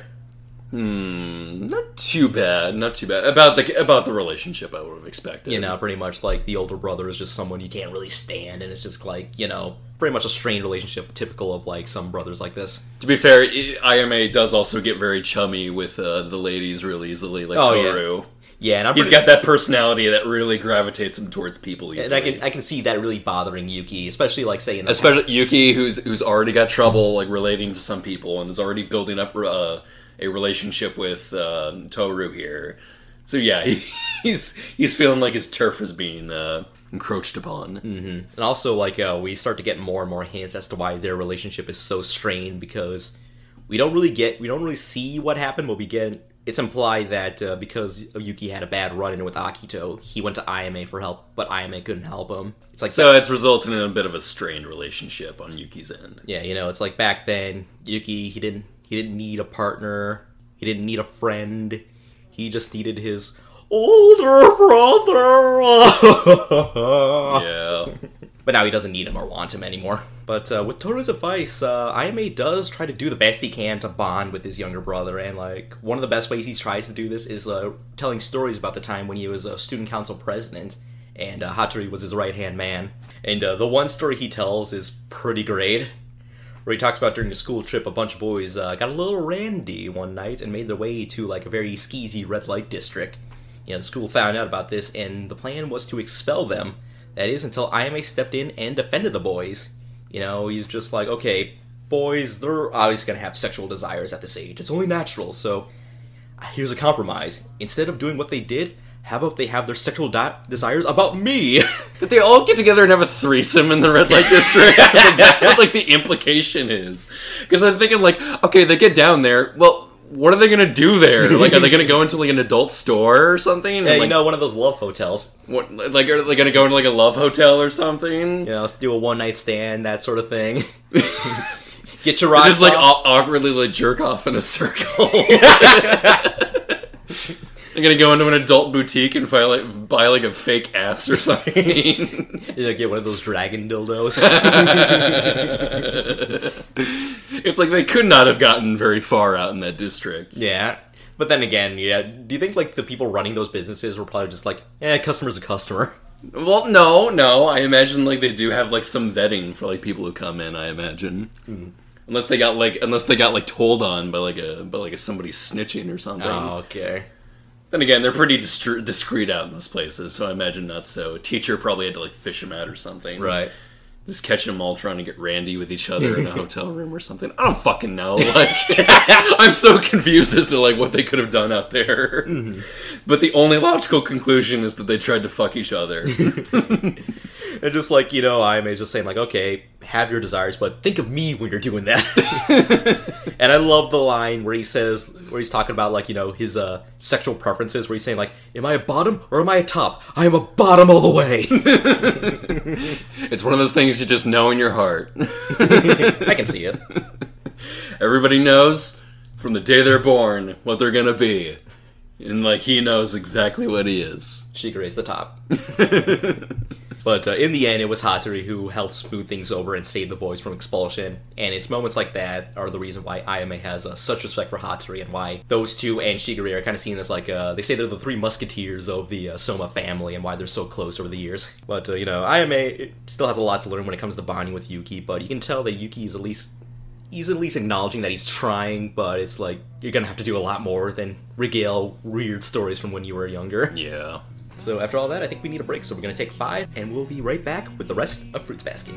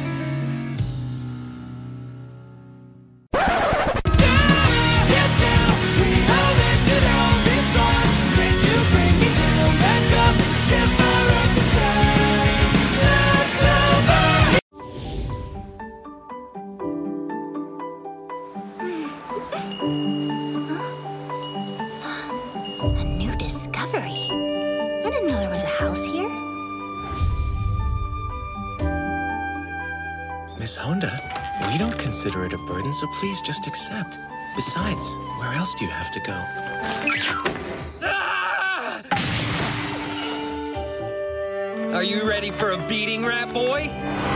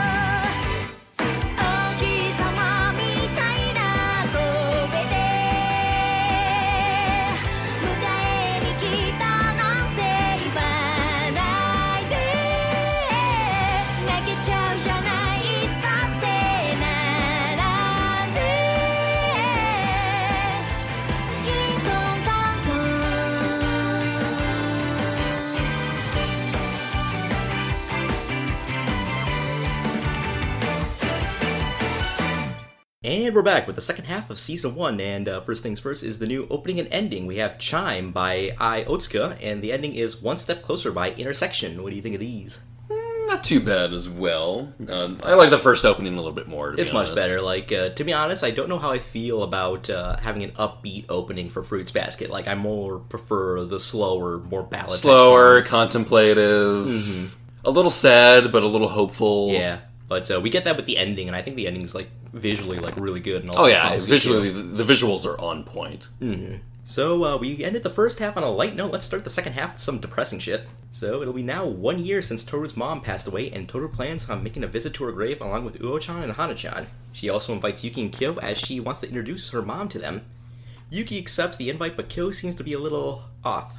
But despite how he may be feeling, he agrees to go along too. Before we get to that mom stuff, we have some other mom stuff to deal with, specifically Momiji's mom. So while at work, Toru finds out from Momiji that he gets his German heritage from his mom, and he also has a little sister named Momo. However, his sister doesn't know she has a brother, and his mother doesn't know she has a son. You see, when it comes to parents of Zodiac children, they fall into one of two camps. You either love your child unconditionally and want to protect them, or grow to resent them. Unfortunately for Momiji, his mother fell into the latter. So after he was born, she went to cradle him, and he just transformed into a bunny right then and there, and she was just so distraught and sickened by this. Like she ended up rejecting him and not even calling him her son. Eventually, this led to her actually attempting suicide, and soon after that, uh, the decision was made that it would be best that she just forget all about Momiji, and then she had Hatori erase all her memories. And on top of all this, in order to make sure she doesn't remember anything about them, Momiji can't even live with his family. Like, his dad still lives with his wife and daughter, but he can't live with them. He just has to watch them from afar as they walk home together from the office. Like, he's just, he's just so close, yet so far away as he just watch, watches longingly from the window. Jesus Christ, kid. That's a sad story, bro. and it gets even sadder because uh, we meet Momiji's mom and like she's talking with him, but uh, she doesn't know that she's talking to her son, and also Momiji hides his German accent from her and just speaks like just to make sure that she doesn't have any inkling of a memory of him. So, like, quick question: this this family retains a doctor. Why don't they retain a therapist, like a counselor of some kind? Nah, a therapist would be an outsider. No, because no, no, no, no, no, no, no. This is why. I do- This is this is what I don't understand. You you have a doc. You can aff- you can afford to have somebody in the family be a doctor. Why not afford have to have somebody in the family be a counselor to ease other people outside the family that marry in into this like weird shit? Who would do that job? Like fucking like two hundred people in this fucking family. Not one like aspires to be a therapist. No, like you have to have someone within the cursed Zodiac family, like the people who know the secret. Fucking make somebody. You got one doctor guy. He can double the fuck up.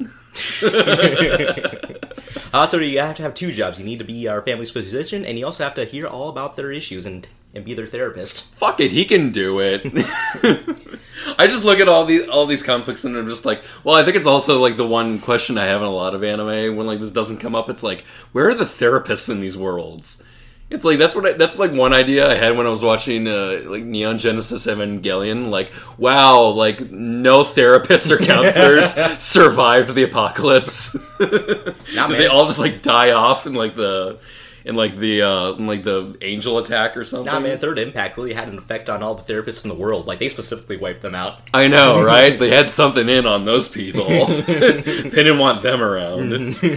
then again, maybe that's the smart strategy. You take out the therapists and counselors first, so nobody knows how, nobody's around to help deal with the people who are uh, developing depression from how shitty the world is. So society collapses further. Ah, Maybe that's what Akito did, because, like, he was specifically said, no therapy for anyone. Like, just listen to me. No therapists in the family, no counselors, no social workers anywhere, anywhere near the family. No, like, they're just saying, like, nah, all you need is me. Who cares about any therapist? You just need Akito in your life. Ah, Akito knows all. There's the strategy. There's there's the one thing that like no like many people don't think about when writing. Where are the therapists when you need them? Well, yeah, just hearing this sad, sad story from Momiji just be so close yet so far from his family just makes Toru break down crying. And without hesitation, she just runs up and hugs him. Doesn't matter if he transforms into a bunny, he just needs a fucking hug. And I was right there with Toru. I'm just like, just help this kid. He's gone through a lot. And so the following day, Toru and her friends visit her mom's grave. The visit looks to go well, and everyone seems to be having a nice time. But uh, there's still one person who's very uneasy about the whole thing, and that's Kyo. In fact, he has Hana-chan read his waves, and she can sense that he's filled with chaos and guilt. Later on, when they get home, after Toru falls asleep on the porch, Kyo leans in and whispers the words, I'm sorry.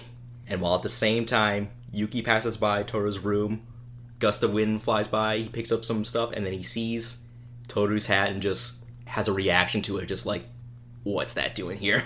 More setup for future stuff. And again, none of this in the original anime. Oh boy. it's just I did none of this here. I see it here. I'm just like, where's this gonna go? Where's this leading to? Weaker or about the same because of it? The original anime. The original, uh, little weaker. Mm, I can imagine. All this setup here is honestly really juicy. I should mention the next part that we're gonna get to is definitely not in the original anime at all, and that is the two-parter we get on Uo-chan's backstory, like how she met Toru and her relationship with Toru's mom. Like none of this was in the original anime. Honestly, it's structured in such a way to where I could believe that. Because it's very self-contained. These two episodes. It, it, it, it very much is. Um, especially with um, the uh, uh, other backstory we, we get with the other friend, as we will see later on as well. Yeah, because like in the original anime, we had the visit to the grave, and then it moves on to meeting the next Soma member.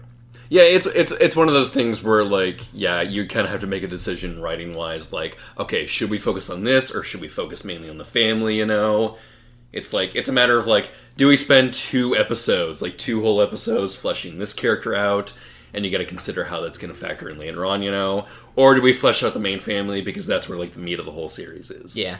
Tough choice. Yeah, but it's really weird because, like I said, the original anime, one episode longer, covers most of the same stuff, but the reboot does a lot more with only 25 episodes as opposed to 26 episodes. Yeah. It's really weird. And it's just and it's like weird too how they manage that. And it's just a one episode difference too. That's it. Yeah. And yet it's still so different. Mhm. You know, so much so much more different how they both like spend their time. Yeah, it's honestly really fascinating. Like, I, I know you said you're probably not going to be really interested in the original, but I would say if you ever get the chance to, check it out once in a while. oh yeah, I imagine it's fascinating comparing the two, Yeah. comparing and contrasting the two. Yeah, it really is. It's, like I said... like you could write a whole article about it, analyzing it. Like I said at the start, night and day, these two shows are. Yeah, I imagine like there's also different priorities, white writing wise, that you can like pick out in both in terms of like characters and like which themes are like being focused on more. You know. Mm-hmm. Yeah, it's got to be pretty fascinating. Yeah, so with Uo-chan, back in middle school, she used to be in a violent street gang, and her biggest inspiration was Kyoko the Crimson Butterfly. She gives anything to meet her, and like one of her gang mates suggests that, hey, maybe she goes to the same school as her kid because they heard she had a daughter, maybe she's around the same age as her. And it turns out uh, Crimson Butterfly does have a kid, and her kid is none other than our plain, strange, and spacey Toru. And this shocks Uo as like, how can she be the daughter of a famous biker? And one comes as uh, another shock is that she actually meets the Crimson Butterfly, Kyoko Honda, played originally by Julie Mayfield in the original dub, but now played by Lydia Mackay. Right, we've we've heard her quite a few times before in the series already. By this point, Yep. uh, as uh, Toru looks back upon the um, advice her mom has uh, given her throughout her life, but uh, yeah, she gets she gets very heavily fleshed out here. Yeah, like definitely one of the biggest things is that uh, we get a lot more Kyoko in the reboot than we do in the original. And then that's when and then that's when you realize, oh, that's the other advantage of covering this character because we get to hear more about like about Kyoko. Mhm. Ah, there you go. Yeah, so when Uo-chan meets Kyoko, she sees that her idol is no longer the tough biker she once knew, instead, just a regular, loving, doting mother. And Uo ends up hating Toru and Kyoko because she just can't stand how loving they are to, towards each other. But most of all, she's just jealous as she sees a life that she feels she can never attain. And yeah, Uo, she she had it rough, and I mean rough. As she explains, uh, her mother walked out on her and her dad when she was only in the first grade, and since then her dad has just kind of given up, devolved into alcoholism, and just like straight up neglects his own daughter. Like there's even a scene at the beginning of like these two parters where you see uh, Uo walk home. And uh, I, I noticed a detail where like she just opens the door. She doesn't have a key to like open it. Like he doesn't lock his door or anything. Anyone can just walk right in and then he doesn't even like acknowledge her when she just walks in and she just goes into her room and just sulks there alone. Right. Despite all that it went down. It doesn't stop toru from helping her as uo was getting chased down by some girls from a rival gang and toru found her and took her back to her place to hide. And it was because of like this moment right here this care she received from both toru and also kyoko that she starts to eventually become close to them. And like Toru ends up being the friend she never had, and Kyoko honestly kind of ends up being like the mother figure that she never had. Right. Uh, there's still some issues though, as people start to treat Toru differently just because she's hanging out with Uo. So she decides there's only one way to fix this, and that she needs to start going straight, and she needs to get her life back on track. And the first thing she needs to do is quit her gang, but they aren't gonna let her go that easily, as they have like a bit of a an initiation, like a tradition, where like, okay, if you're gonna leave our gang, then you're gonna have to receive a beatdown from This everybody. this is like the resignation letter. yeah. You know, here's your receipt. As you see a lot in gang fiction, yeah. You, you just see that more often with like initiations, though. I will admit. Yeah, but uh, luckily Kyoko is there to save her, and I'll splice you in their little heart-to-heart scene here.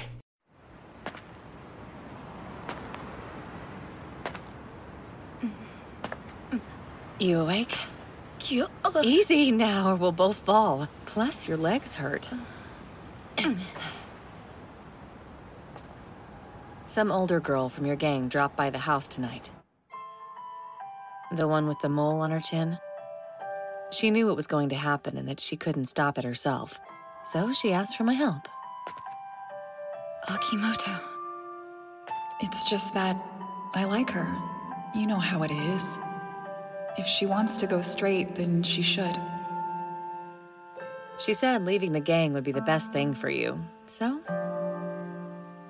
Senpai. But anyway, I'm sure that quitting took a whole lot of guts. You did good. Don't say that.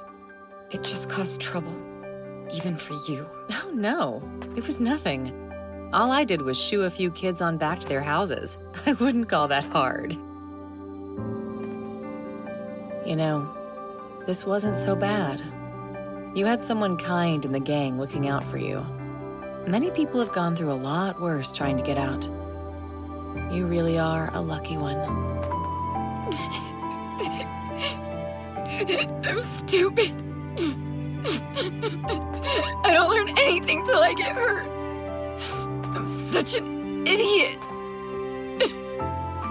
One thing I've discovered is that sometimes you can't understand your feelings until you make trouble and get hurt.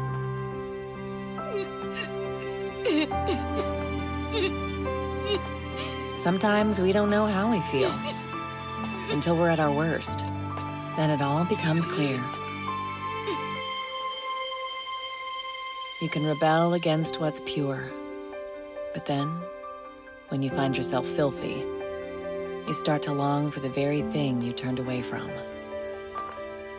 You have to know gentleness to feel pain, just as you only notice the darkness if you have the sun. You can't underestimate either, because everything has its purpose. So, even if you screw up sometimes, it's never for nothing. As long as you make sure you recognize that, those mistakes will nourish you and help you grow even stronger. At least, that's my theory. Listen, Kyoko. I just. Your daughter. I want to be Toru's best friend. I want her to be proud to stand beside me. That's the reason I quit. I had to. I was determined to make myself better for her, even if it meant leaving my old life behind. But yeah, like uh, one of the things I like about this part here is like as she's carrying Uo-chan home, like you don't see it, but you can see that Kyoko actually got a little rough with like some of the gang members because she's got all scuff marks on her faces and all that. So you kind of tell that okay, she's a doting mother now, but she still got it. Like you can't take away that crimson butterfly nature from her. Like she Yeah. can still kick some ass. Oh yeah. But I, I love this little heart-to-heart scene between these two here. And like I said, I love how we get to see more of Kyoko in the reboot than we did in the original anime because in the original anime we just got those flashbacks and we just got Toru saying like how much her mother is great, how much he loves her, and how much her advice really helps her out. But here we see it firsthand. A nice balancing out of that to like try to like give out more to those lesser uh, to those characters that got uh, a little a little bit less than the original. Yeah, and it's just something like when I was watching the original anime, I was thinking like, man, it'd be great to actually see some of these moments and just like now finally getting to see for myself how awesome Kyoko was was just it just felt so great. For that, we move on to meeting another Soma, and this is uh, one of the parts of the reboot that I was also really looking forward to because I love these these batch of episodes with this character and another character later. So on a rainy day, Toru and Yuki run into Haru, who's carrying something in his arms, or rather, someone.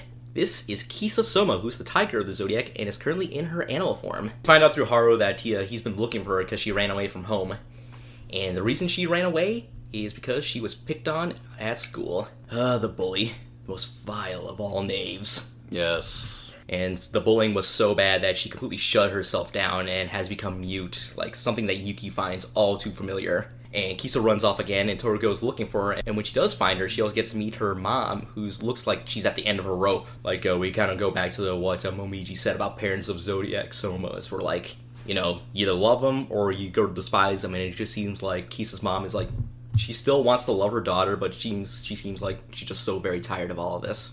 I do like that they like pull that pull pull pull that uh, pull that back a little bit though, because you think like, oh well, maybe it's just gonna be like another like downward spiral again with this character or something. But then uh, the writing smartly uh, brings Toru into the situation to sort of bring um, uh, to uh, bring her bring her mom kind of back into reality to get her thinking about her daughter. Yeah, because like Toru told, talks about her own experiences with being bullied and unable to tell anyone, and then when she told Kyoko about it, like Kyoko was just like happy to see that Toru finally, you know, talked to her and he wants to help her and comfort her. I like that. It shows like an assertiveness in Toru to sort of, sort of like intervene a little bit, Mhm. and to also, um, you know, uh, show that uh, things are changing a little bit. You know, that like she's gonna be that she is looking out more for uh, the family members here. Yep, and Kisa is moved by this that she embraces Toru and then she transforms back and we get to see like what she really looks like a really a, a young cute girl. Yeah, very young girl. Yeah, but I, I really love this scene so much. It's it's really good. So to allow time for both uh, the mother and the daughter to heal, Kisa stays at Shigure's house for a little while, never leaving Toru's side, and Kisa always being with Toru is the cutest fucking thing ever. Mm, yeah. It's so sugary sweet the way she just like walks behind her, you know, following her like a baby duck.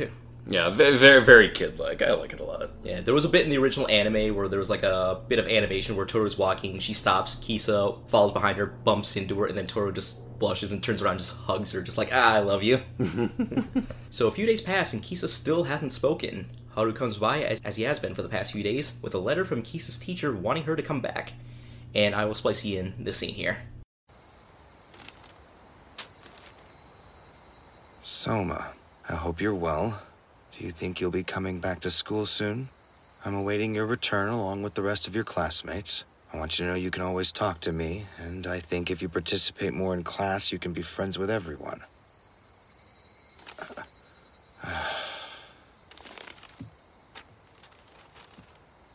The most important thing you can learn is to love who you are. Find something good about yourself and look to it when you're feeling down. If you hate yourself, how can others appreciate you? Self love is the most important love we have. I hope of all my lessons you remember this one. I was right. I want to barf now. Kisa, I get it. I'm the same as you. There was a time when I stopped speaking, for different reasons. Regardless, I talked to no one. And I felt so embarrassed those days. I truly hated myself. I was so lost. So, I'm not sure your teacher's actually right. What does self love even mean? How do we begin to try and find something good about ourselves when we're trapped in darkness? The whole reason we despise ourselves is because we can only see the parts we hate. So forcing ourselves to find good things feels pointless, like we'd just be making them up. It's a nice sentiment, but that's not how life works. Instead, I think it's when someone else says they love you that you're finally able to start loving yourself. When someone truly accepts who you are, that's when you can start to forgive yourself and suddenly see the good things you had all along.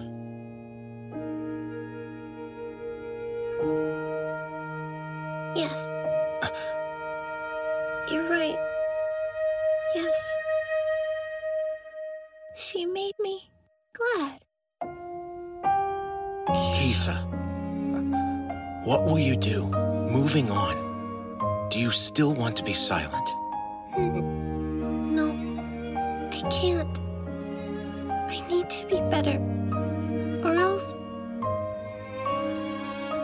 I'll feel like an even worse person than I do right now. Even if we aren't ever friends, even if they keep ignoring me, I have to try. I have to change. Or else. You're right. Let's try. I will too. I promise. Look, if you get sad again, or life gets too painful, you can come back. She'll be here waiting for you. It's been so long. I've missed your voice, Kisa.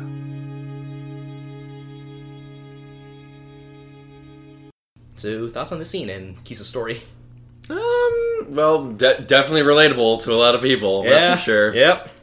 Yeah, lots, a lot of people have gone through bullying before. Yep. So uh, yeah, this this can relate. This a lot of people can like uh, empathize with this. But uh, what do you think of like the whole thing where like uh, you know the letter says that uh, Kisa needs to start practicing more self love, and then Yuki st- says like you know just saying that isn't enough. People who like go through like these dark times like can't really do that because all they can see are just like the parts of themselves that they really hate about each other. Right. Right. And like a lot of that is like a really good message and like a morals. You know, like before we can like practice self love, you need to try to find something that can also express their love towards you. And when you see that, then you can see all the good things in in yourself. Right, right. It acknowledges that there is a bit of a, a give and take, uh, sort of like trade that uh, sort of needs to exist out there, you know? hmm And now that she's no longer mute, I can say that Kisa is played by Kate Bristol, who also played her in the original anime when she was just 11 years old. Really? Yep. Nice. Yeah, uh, since then she uh, continued acting, and in fact, one of her biggest ro- moments in acting since voicing uh, Kisa is a moment that nearly broke the internet. Uh, she was in the movie uh, Pokemon I Choose You, you know, that uh, reboot Pokemon movie. Right. And she played Pikachu in that moment where Pikachu talked to Ash. like, you've seen videos of that where Pikachu talking, and then, like, people in the theater just going nuts, going, What the hell? Really? I did Yeah. not know that. Pikachu, why won't you get in your Pokeball? It's because The fuck? I always want to be with you.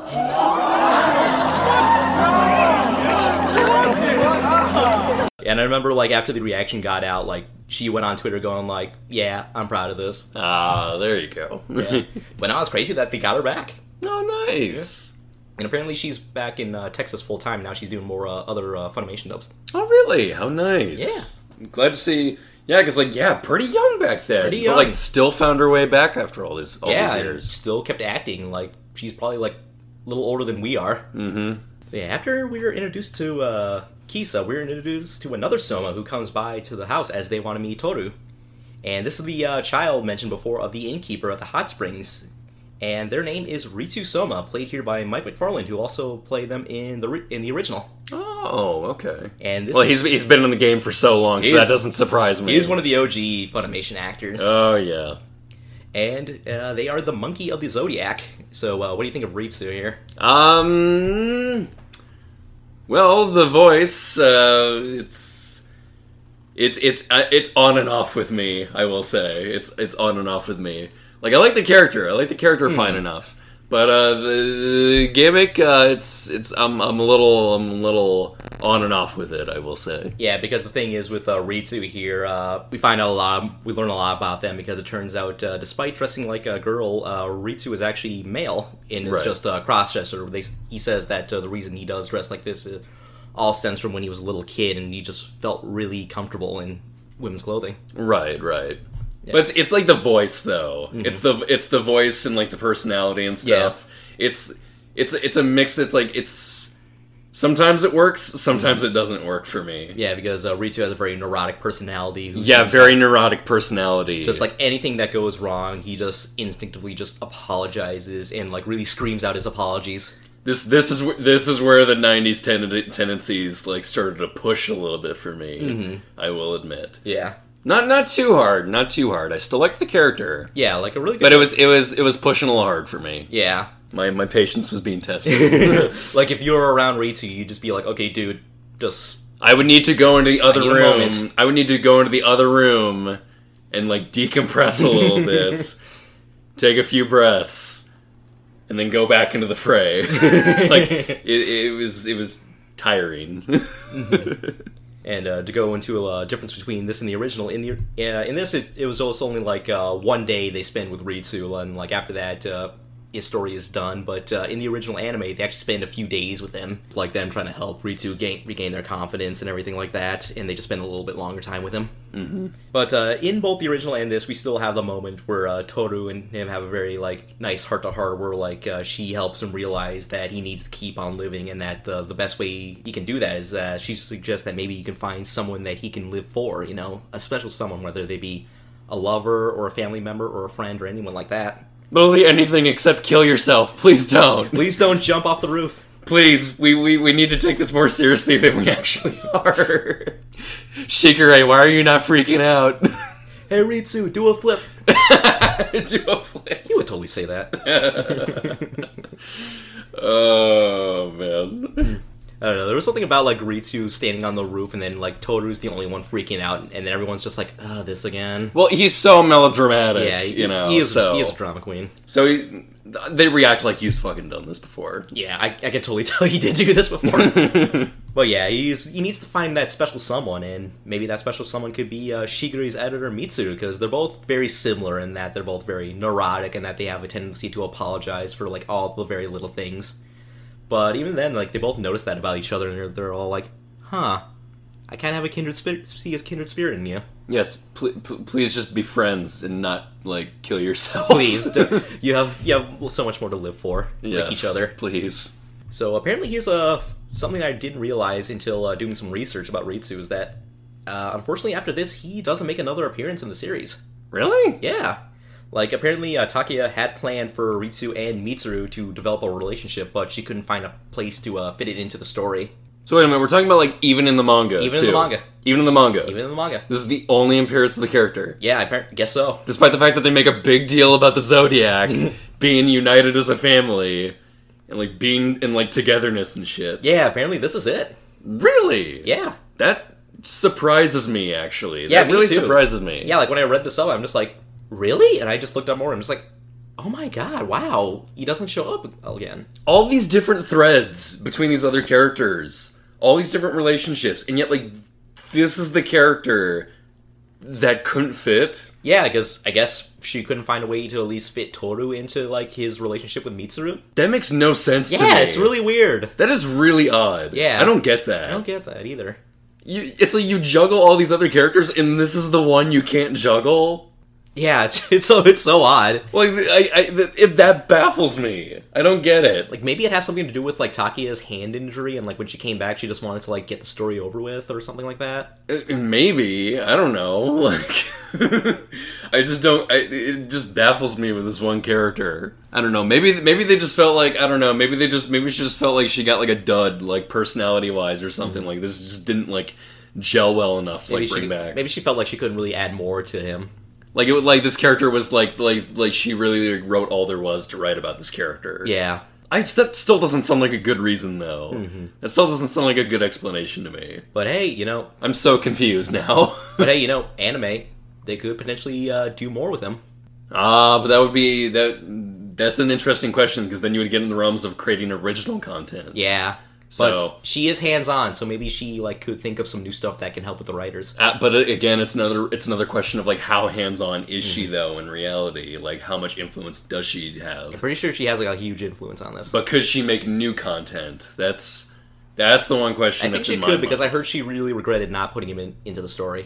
I don't know because I know because I know certain productions they can be they can be like very hands on with the production, but sometimes the creator just completely hands off, you know, with like certain section in like certain situations. I don't know. I feel like if she could, she should definitely like definitely like try to add some more with Ritsu. Yeah, we, we'll need to see. We'll need to We'll see. need to see. So afterwards, we move on back to Kisa as she continues to spend more time with Toru.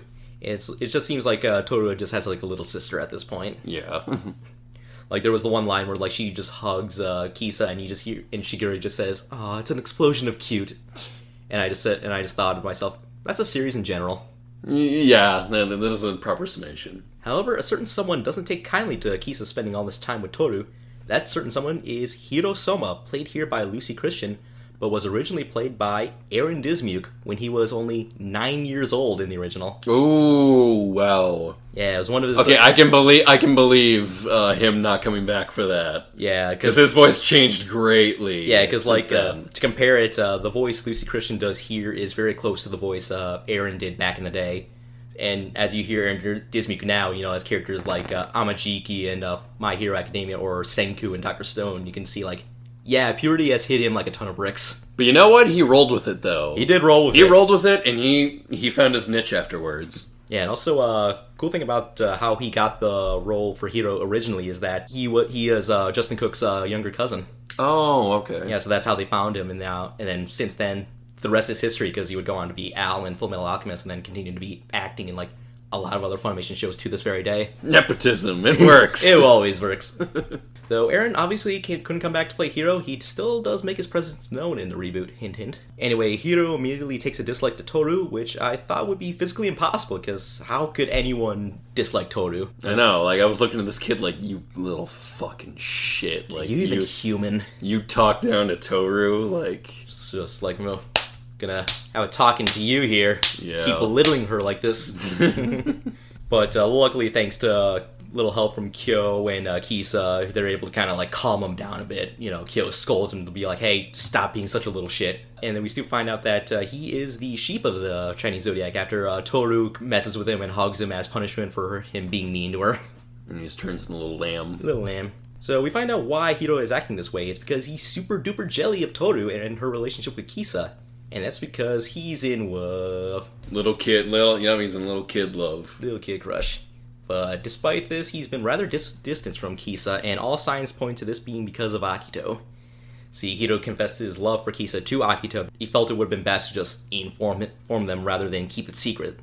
But Akito didn't like that and took it out on Kisa. Like, they even put Kisa in the hospital. Like, that was. It seems like it was that bad. Right, right.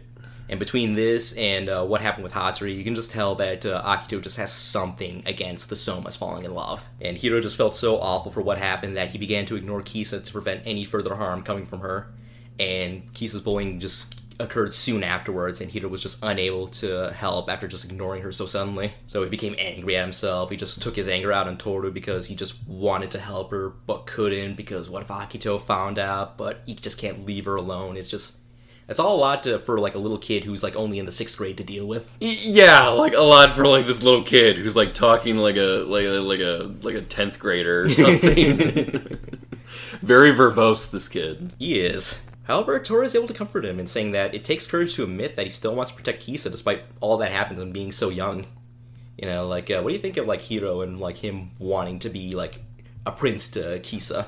Um, I feel like I need to see more of the character to be honest. Because like it's fine enough here, you know, but he's like only here just for this at this point in the season. He's not like around consistently like some of the other characters, you know. Mhm. You know, not even as much as like Kagura too. Like Kagura gets more than this kid. Yeah. So it's like I would need to see a little bit more of this, but like I still thought it was cute. It was it's, cute. It's a good setup for like Yeah. what we're gonna see from him. You know, hero needs to live up to his namesake. You know, I'll be a hero. anyway, after we meet Hiro, we need to let's uh, check in on uh, Toru's other friend Hana-chan as we. All get right, we got to go through her story now too. Yeah. the anime just remembered that. and also, uh, well, this anime remembered it. The original completely forgot about it. oh, yeah, yep, naturally. So it kicks off with Hana-chan being visited by uh, Motoko and the rest of the Prince Yuki fan club as they uh, want to find out her weakness in order to take her out. You know, that way they can eventually take out Toru so they can have Yuki all to themselves. Got to get close to her and find her weak point, and then strike with a, a strike while the iron is hot. And then eliminate her.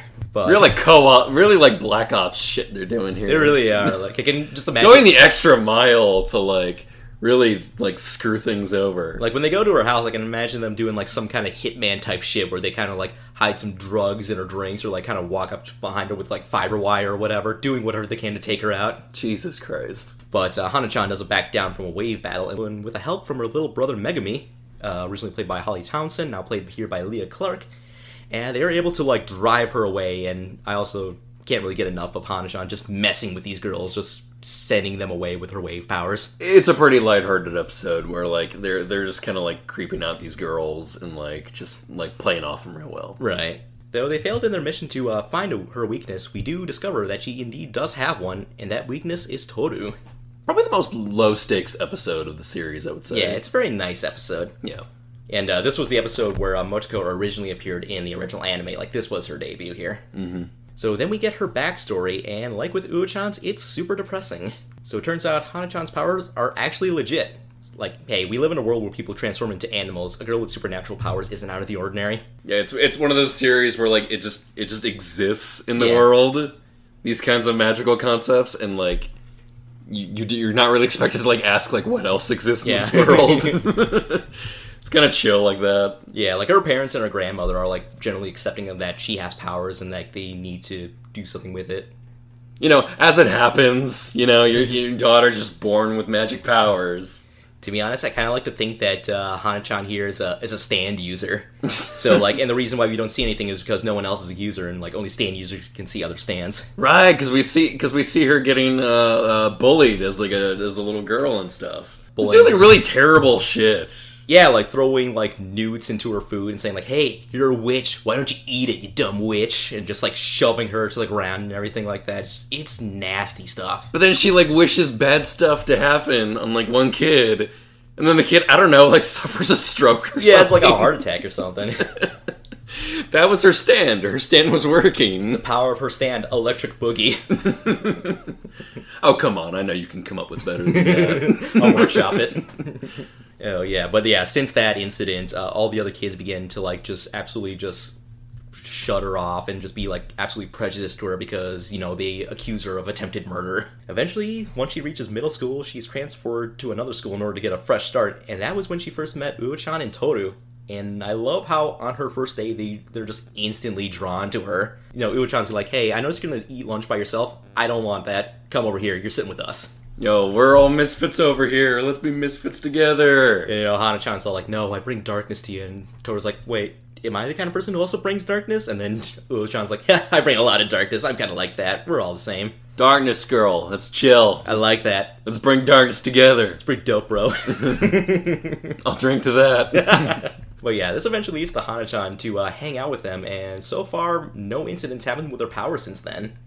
That is until one day, a couple of girls bring up Hana's past as they heard the rumors, and the memories of her cause her to unintentionally use her stand powers against another girl. It's her stand, season of the witch. ah, it's even better. yeah, she becomes afraid that her power of her powers again, but Toru consoles her, and she and Uo tell Hana not to distance herself, and they really want to help her in a really great scene. That's also not only like well written, but also really well directed too. yeah, yeah, quite well. And it's all thanks to her friendship that Hana-chan was able to control her powers, and she never uses them to hurt anyone ever again. Oh, she does use them to uh, attack the Prince Yuki fan club, but that's more chastising than hurting. It's it's it's cool. Yeah, unless she senses like an enemy stand user, you know, like. Yeah. Like Dio coming around the corner to like try and ask if he wants to join her in Egypt to like fight off another teenager. But uh, yeah, with this and uh, Uo-chan's backstory, I just love that we got more of them here, and we just and I just got to see more of their story because I really loved them when I first watched the original series. But it's just like, man, it'd be great if there were more, and we got more. I feel like you could maybe make like a legit like um, concern about like the placement in the story. Because you know this is like tail end of the series. Yeah, this is near the end. and this is where it gets dropped in. I thought that was kind of weird. Yeah, like Like this, like eh, maybe like more towards the middle of the series. maybe they could have uh, back to back it with Uo-chan's story. Right, right. Just, just, just story wise, and like escalating the story and like the characters and their arcs and stuff. Like this would have fit better earlier, earlier in the season. Yeah, I will say that was one thing that the original anime also did pretty well is that uh, certain structure of certain episodes because uh, when we got to the episode with Kisa, it was immediately followed by the episode with Hiro, so it kind of like you know we got the two parter there. Right, right. And also, interestingly enough, uh, Ritsu only appeared near the very end of the original series, like right before we get to the the really heavy shit at the end of the series. Oh, okay. Yeah, like- so yeah, he do- was- doing all that stuff, that quirky kind of stuff, like right before that heavy shit. Yeah. okay. Um. Okay. Wow.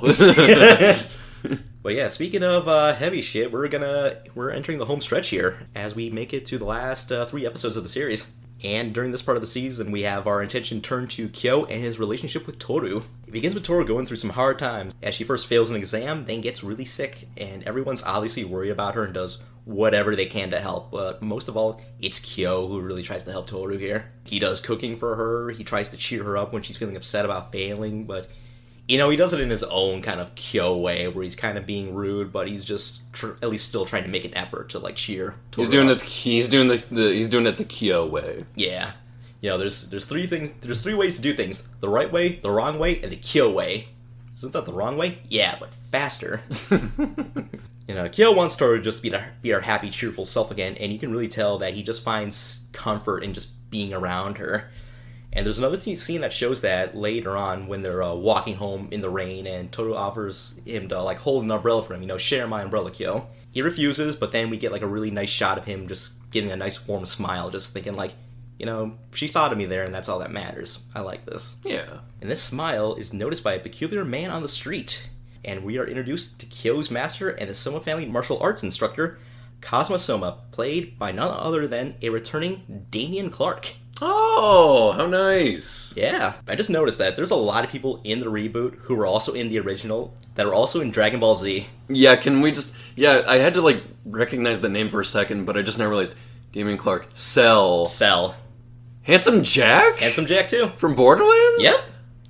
It was just like, okay, I only knew him before for those two roles, but wow, he did Fruits Basket. Yep, he did Fruits Basket and originally and in the reboot here. Okay, wow, like. Why did this guy not get more roles? I think it's because he moved to like uh, LA to focus more on I think video game acting and hence Borderlands and all that. I Because guess. like whenever but, he comes back for Funimation, he only really comes back for Cell or in this case Kazuma.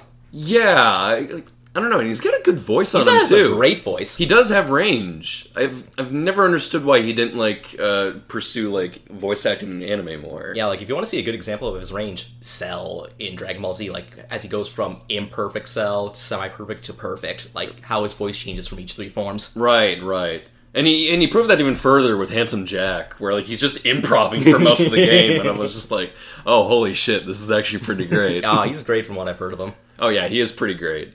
The the the, the, only good villain in Borderlands.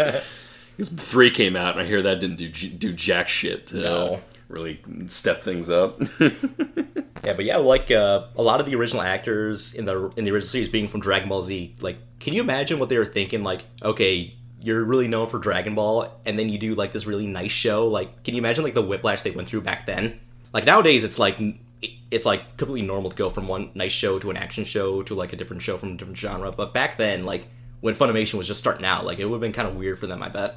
Yeah, I imagine it uh, would have been kind of weird. Although I imagine they probably would have been excited to like at least like do something that would show their uh, range and show that they can do uh, something uh, a bit more grounded. You know, Eric Vale's going like, "Oh, thank God, I don't have to scream a lot." Oh yeah. But then Mike McFarlane's going like, "Ah, God damn it, I have to scream more." yeah, he is the one that has to scream more. we learn that Kazuma took Kyo in when he was a little kid, and we find out that uh, it's because uh, Kazuma's grandfather was the original holder of the cat spirit until it was passed on to Kyo. So through this one bit of dialogue, we actually find out more about how the curse works and that it apparently gets passed down from different somas from generation to generation.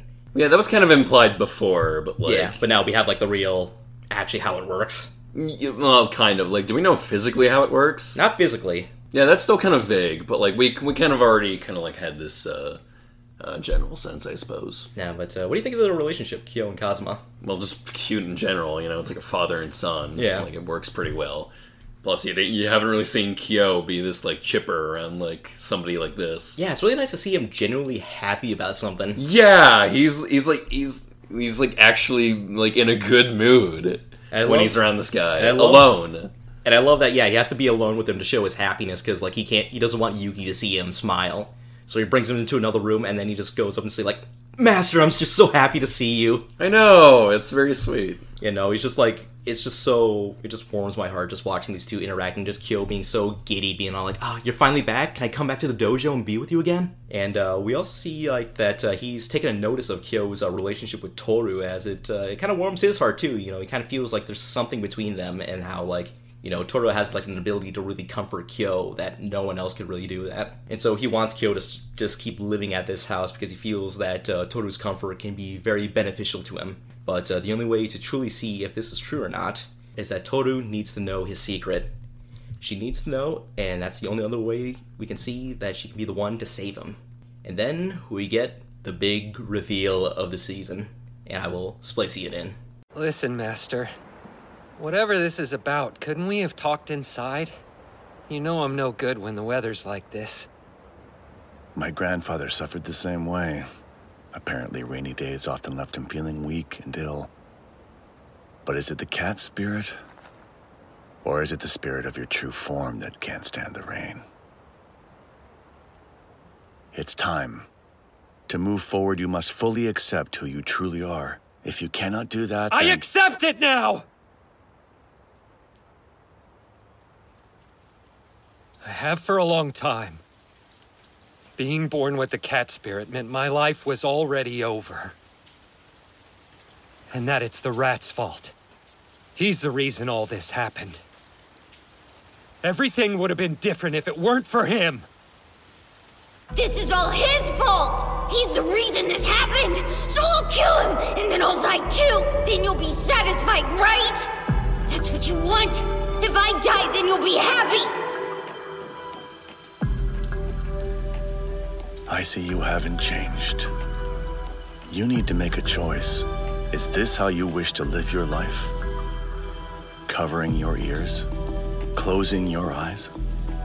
Burying everything else beneath the hate you feel for Yuki? Is that the only way you can keep yourself from falling apart?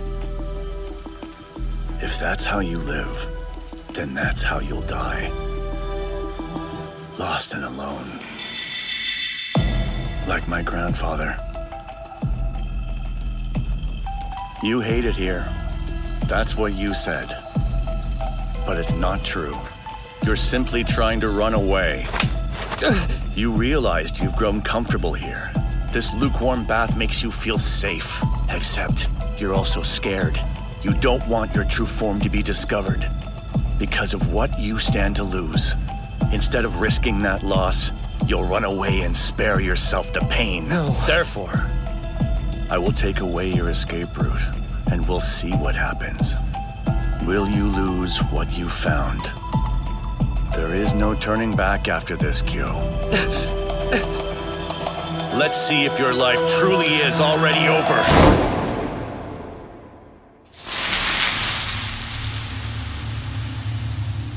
It's okay. It'll all be okay. Because I love you. That's why I don't want anyone else to see you. Don't look. Nobody look at my son. Don't look. Don't look. It's disgusting. Don't look!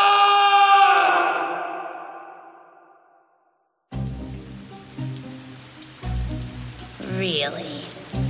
This is Kyo's true form? It's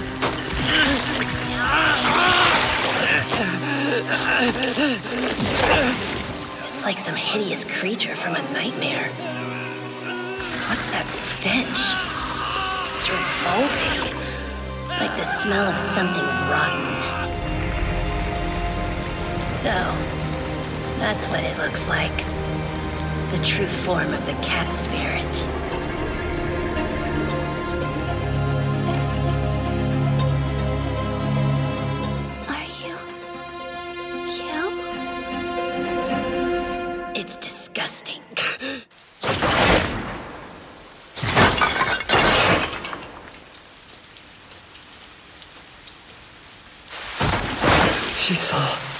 Saw. She saw me. It's too late. It's over. It's. all over. Now you've seen what Kyo's kept hidden. The true form of the cat spirit that possesses him. Tell me, does it disgust you? Frighten you? Repulse you?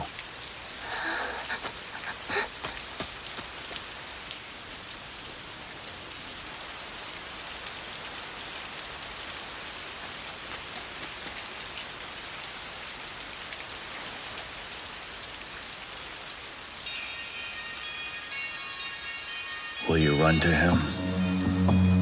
Or from him?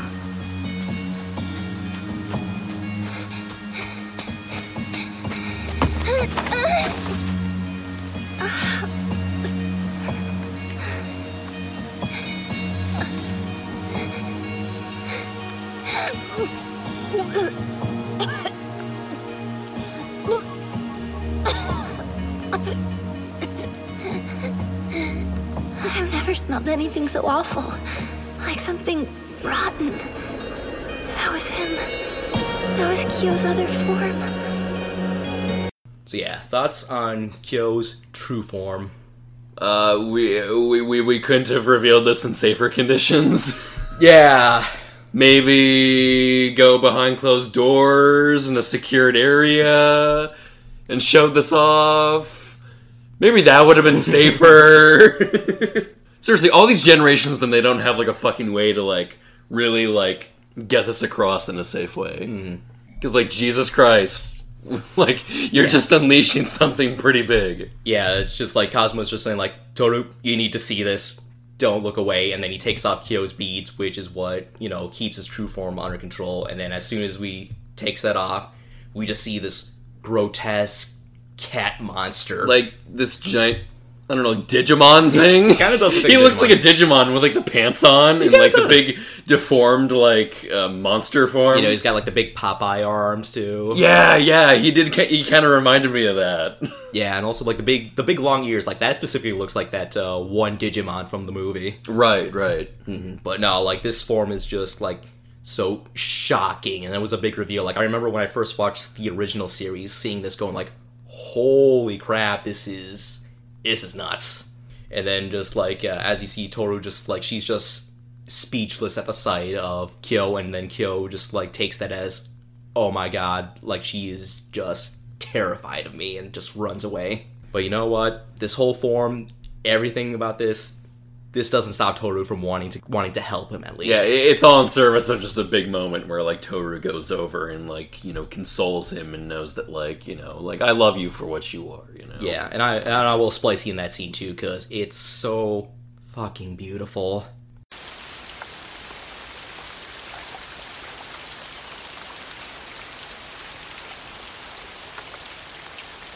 If I'm going to lose her anyway, I won't hold back. I'll hurt her so badly that she'll never forgive me. So badly she'll never have to worry about me again. I'll wreck everything. So she'll never want to look back. I can't take it. I'm sick of losing people. Sick of pity. Sick of being miserable. Sick of having things forced on me. No, honey. You're as human as anyone else. You turn into that form sometimes because of evil magic, not because there's anything wrong with you. You're back to normal soon after, right? That proves it. You're not a monster. It's okay, I promise. I'm not scared at all. Liar. You were scared, weren't you? Isn't that why you checked dozens of times every day to make sure the beads were still on? I'm so proud to have you as my son. Yeah, right. If you were so proud, why didn't you let me go outside? You're so adorable, I have to keep you all to myself. You were ashamed of me. Sweetheart, I love you. I would die for you. You know that, right? Why did you always say stuff like that? How can you love somebody when you never acknowledge who they really are? She loved you. Your mother loved you more than anything in the world. Stop it! You're wrong! Don't force that love on me. I don't need it. I don't.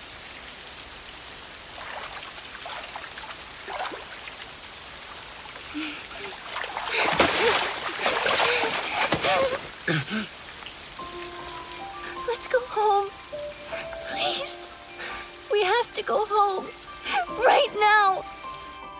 If we don't, I have a feeling Kyo won't come back to that house. Ever again. Just go away. No. Don't you get it? No, I don't. I'm ah! scared. Even though I know that's your voice, it doesn't sound like you. You're in a form I've never seen before. And it scares me. But scared or not, I want to understand. If you need to talk, I'll listen.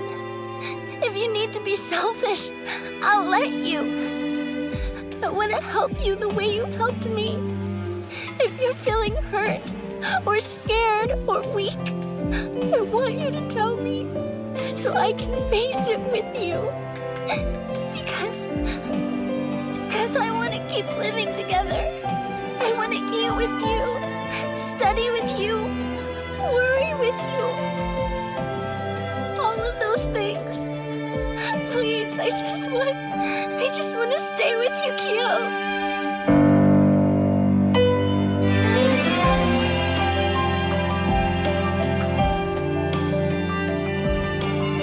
The thing is, if she didn't love all of me, that would have been fine. Or even if. If she were scared, I'd get that. Because being scared would have meant she was looking at the ugly part of me. But she never did. Mom used love to avoid seeing the truth, to avoid even thinking about it. But I wanted her to understand. I just wanted her to say we'd face it together. to say she wanted to stay.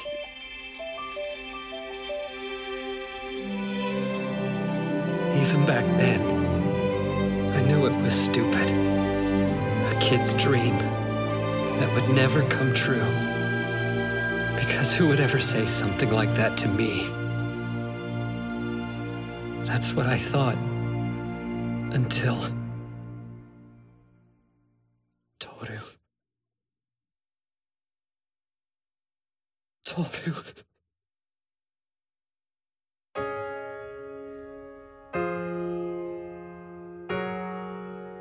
You showed up. You showed up and things began to change. You started to melt away the ugly feelings and dark thoughts inside me, bit by bit, day by day. Why would somebody like you want to stay by my side? Why would you cry for me? How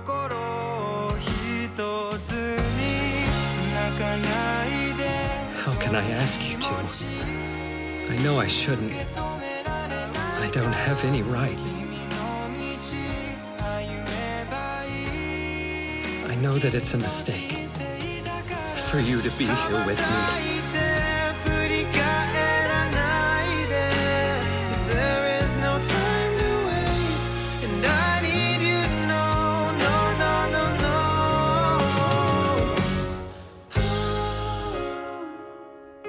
Still, I find myself wanting to treasure you, to stay with you forever. I can't help but wish. Cause we're one step closer. The original anime, I really loved it, but it, it got me close to crying. Watching the reboot, I cried so hard at this scene. This scene just like I was full on bawling, man. I guess it's I guess it's all right overall. I mean, I think I guess I guess yeah, it does do it does do the trick overall. Although I I did already kind of get the sense that these uh, characters would uh would honestly pull through this. Mm. Like you know, I kind of saw that coming ahead. But yeah, um, but seeing it and like just like you know what's gonna happen, but like actually seeing it, it just make it makes me go just go yes. I appreciated Toru also just getting like ragdolled by him Yeah, a little bit. she 'cause, like, does. that- that's that because I like that you got to like sell the physical threat of the situation a bit. And you know, you gotta really sell the fact that he's just so desperate to like not let her get close to him in this form. But like that doesn't stop her. Like she gets like her arm ripped up and she just like almost walks away, but then she just turns around going like, No, I wanna help you. I'm not gonna stop worrying about you. I just wanna be I want everything to go back to the same it was. I wanna care about you. I want you to be with me. Maybe it felt a little too derivative of like something like Beauty and the Beast to me or something. It really So kinda maybe- is, yeah. Maybe that's why I didn't like gel enough with me, where I was just like, I wanted to like it, but I was just like, I feel like I've seen this before Yeah. already. Mhm. But it was still effective. And uh, by the way, during the scene, we get uh, flashbacks to Kyo's mother, and I should mention that in the reboot and in the original anime, she's played by Wendy Powell. I mean, she did actually return for this role. Yep, she did actually return. Oh, really? Okay. Yeah, she's been out of the voice acting game for a while now. Oh yeah, she's been around for a while. I, I only remember this role because I remember distinctly uh, you meeting her a while back. Yes, at, at an anime, her- at an anime con. Yeah, like one of her first anime cons. She was Was it actually our? No, I think it was our first anime Yep, con ever. yep. Anime Minneapolis. And in Minneapolis 20, uh, 2012. Yeah, 2012, where like you met her there, and you just brought up that like one role, and she, like she was super happy. She was like- super happy, and And even- she brought up that like obscure, that relatively obscure role. Yeah, because during that whole weekend, everyone was just like, "Ah, envy, envy, everything, everything, envy," and I just brought like, "Hey, Kyo's mother from Fruits Basket," and she was like, "I remember this," and like she even recited some of the lines as she was autographing my uh, old uh, DVD. Oh, how nice! But no, great to see her finally come back. And as we come to the end of season one, the following day, Kyo bids a heartfelt farewell as he promises to be a better person from now on. You know, he wants to be someone that Kazuma can be proud of. And most of all, he wants to reach a point where he can truly call Kazuma his father. And I like the line Kazuma says right before he leaves. He goes, I have no doubt you'll cause me trouble for years to come, son. Aww. And just this whole this whole like really adding more to the relationship all thanks to Toru. Like even Kazuma acknowledges that like she's gonna be really special. Just don't let her go. I'm sure you're going to help resolve every conflict in this family. You know, like I said, you're the Hey Arnold of this. You gotta help everyone. Oh wait, she's the therapist of the family. There you go. There we go. There you She- go. She's the therapist Yeah. in all this. You know, Akito may not may not like therapy, but you know that's not gonna stop Toru. She's gonna sneak her way in and help all these somas, whether they want to or not. There we go. That's the point. And of course, as much as Kyo wants to be a better person, old habits die hard as he just can't help himself from still hating Yuki. Like, it's just become natural to him at this point. Well, it's also natural at the end of an anime season to give you a little taste of the familiar too, to like end Mhm. things off on. So all is all is right in the wor- in the world. Yeah, even though their hate boners for each other continue to rage on, there's still a slight uneasiness coming from Yuki as he witnessed the entire transformation, and that was the first time he ever saw it. So, like, he's starting to think, like, huh, I really gotta really think my rivalry with him. And also Kagura, too, as she left the house early that morning without a word, because that was her second time seeing Kyo's uh, true form, as it's implied she saw it when she was younger. I'm sure everyone on their minds was just think we're just thinking like, thank God I did not take that bracelet off of him. just like wow like that thing's pretty pretty flimsy you know and bracelets tend to come off when there's like a lot of hyperactivity going on. It's just like wow dodge the bullet there. Yeah, everyone just like just collectively just unclenching their assholes. like, whoo! oh boy. Thank god this one girl came by. Whew. yeah i know. Toru solved our big problem here. Everything's right as rain. Gonna put a big note on the whiteboard in the kitchen there. Do not remove that that that uh that bangle from his hand. And so the season comes to a close as summer is upon us. Changes in the air, and we get some interesting cameos of characters yet to come. We have two students who make some passing comments about Yuki, and then we get a girl in a hospital named Rin. Something so big is coming, but that is a story for another day. That day being this April, as we finally get the long awaited second season of Fruits Basket, nearly two decades in the making, and I am hyped to no end because Finally. from this moment on, this will be the moment where I'm in all new territory. Everything is brand new from this point point on for me. Except for the people who read ahead with the manga. Yeah, but for me, and anime only people, or people who have only just recently picked up the manga, like I I'm sure the manga people are like satisfied to finally see this getting that shit getting adapted. It's you know it's like uh, AZ at the end of Pokemon X and Y holding the Eternal Floette. It's just it's been three thousand years. Yep.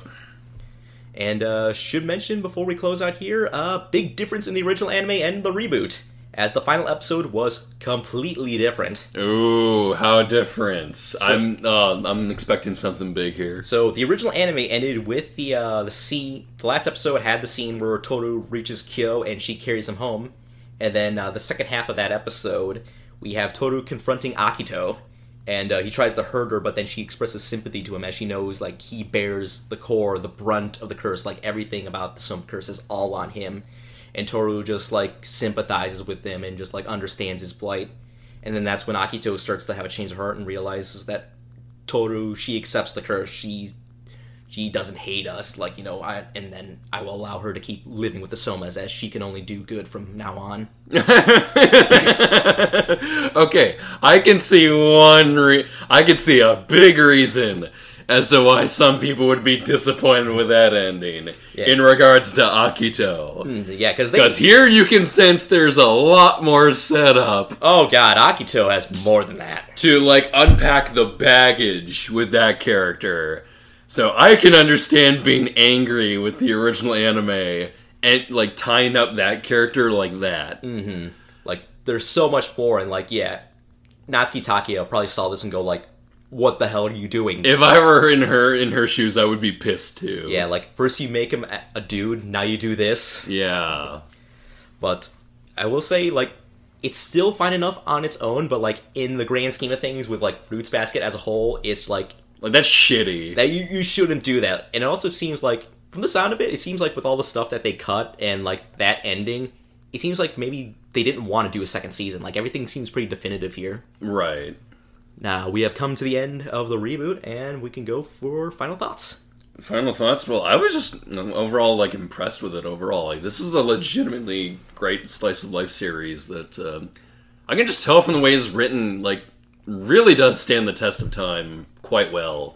It's it's really lasted. It's really aged well. This series, it sounds Yeah. like. I guess by the sounds of things, like you know, a lot of like the big changes were a lot of the a lot of the changes you see more throughout the entire thing are overall more in terms of like tone and uh, humor that they tried to um, uh, sp- jazz it up a little bit with. But the core story, uh, from what I've been able to hear, uh, holds up extremely well. Oh, absolutely. Oh yes, like every every character, like the the way the the author has like juggled all these characters and the relationships, and also their emotional baggage. It's superb. It's it's quite well done. Yeah, because she has like 13 Zodiac Somas. You have Toru, you have her friends, you have Akito, you have a tons of other like side characters who do factor into the plot later on. It's it's kind of nuts how she was able to do this. and yet she still managed to like uh, like actually write it all in a very like organic and well paced way. Like it was, it's it's from a writing perspective, it's quite impressive and gets across like such great pathos and great themes of like unconditional love and like you know knowing that like you that like you deserve some level of love in this world that like everyone deserves like love out there Love and like everyone should have a place where they can belong. yeah this like sense of belonging and family you know Mhm. it's it's such great writing Finding someone regard. to finding like that special someone that you can live for or that can help you discover what you truly like about yourself. Yeah, yeah, great, great series, great just series about like love in general. That uh, I will say is, um, yeah, it's just, it's just, e- even by modern standards, in like terms of like a roman, like a shojo manga or something, it's it's held up extremely well. I fucking love this. I love this so so much. It takes everything I loved from the original anime and improved it a hundredfold, friggin' ten billion percent fold. Like I love the stuff that they added that the original cut out, and it just it adds more hype for season two because I just see the little pieces of long term booking, and it just adds to like how Natsuki Takaya is able to just weave and tell a story just with like setting all these pieces together and just able to like like you said organically like have it all come together. It all just feels very honest with itself. Yeah. It all feels much more. It all feels just very like uh, true, especially from what you uh, said compared to the original anime. It feels like it, it has a greater identity of what it of what it really is. Yeah, like I, I hope I didn't come off as complaining about the original too much because I still really enjoy it. Like, Oh yeah, no, I understand the original is like a product of the '90s. Yeah, definitely a product of the '90s, but it holds a special place in my heart, and I still consider it one of the uh, the anime classics that I feel that should be put on a pedestal in some way. a very a very good series that was very much very much worth uh, remaking. Yeah, like it's a product of its times, but it still deserves to be called a classic. But I feel that the reboot is a new classic in the making. Like this is the series. I no, I would say it was already a classic to begin with. Oh, yep, yeah. That's a that's a better way to put it. Yeah, it was already a classic to begin with, but it just needed a new bit of polish to Yeah. uh, really um, help it gel with a new generation. And I feel like this is the definitive Fruits Basket anime, the reboot. But like I said, I still feel people should check out the original just to see how the original, how that anime did it differently. You know, think of it as just another interpretation. Think But- of it as a time capsule. A time capsule for the '90s and early aughts. Yes, of how they did anime back then. Yeah, you know, just like watch the reboot first, and then look Like, at it's the- fascinating. Look at the original anime and see, just see like, man, directing styles have really changed over the years, and like people's like people's goals with like certain adaptations can like really differ from person to person. Yeah. Fruits Basket 2019 is like quite possibly a perfect reboot and possibly one of the best anime reboots out there. Like, I was struggling to think like, are there any other reboots that could come close?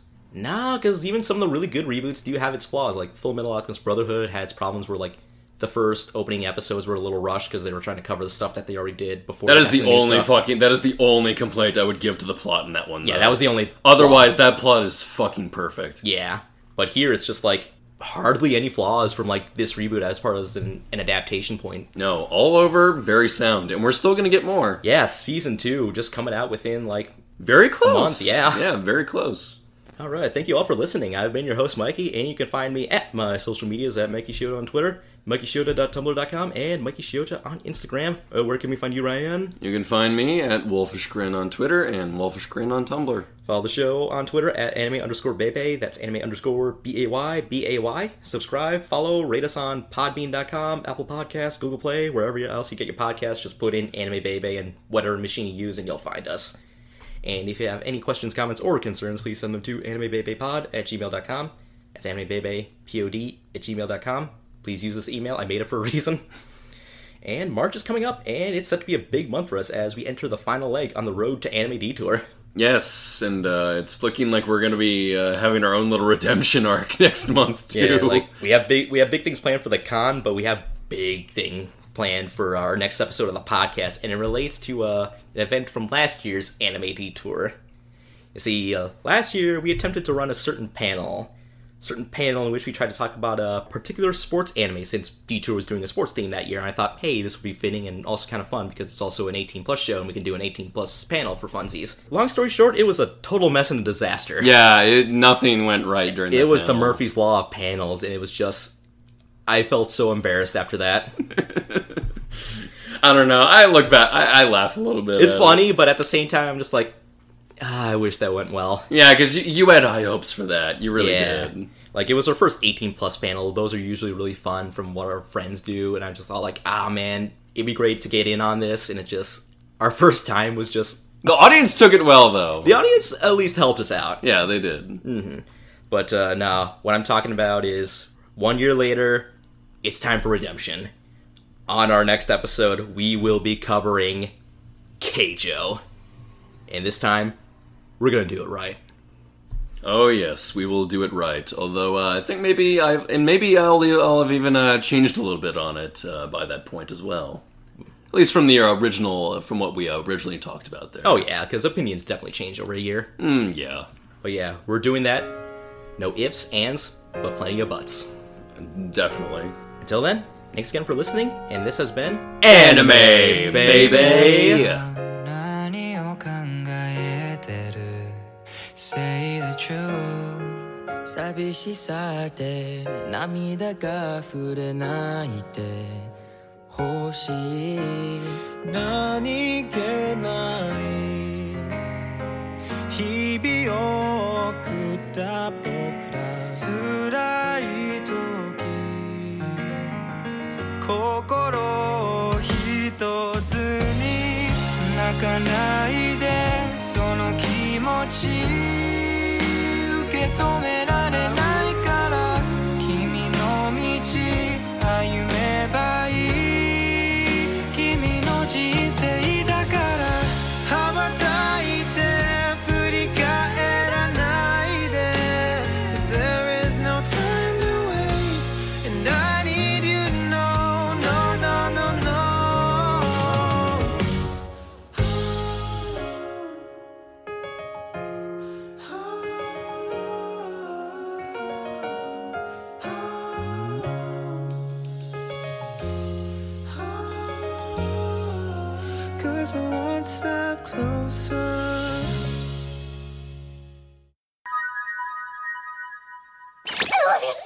It's an explosion of cute.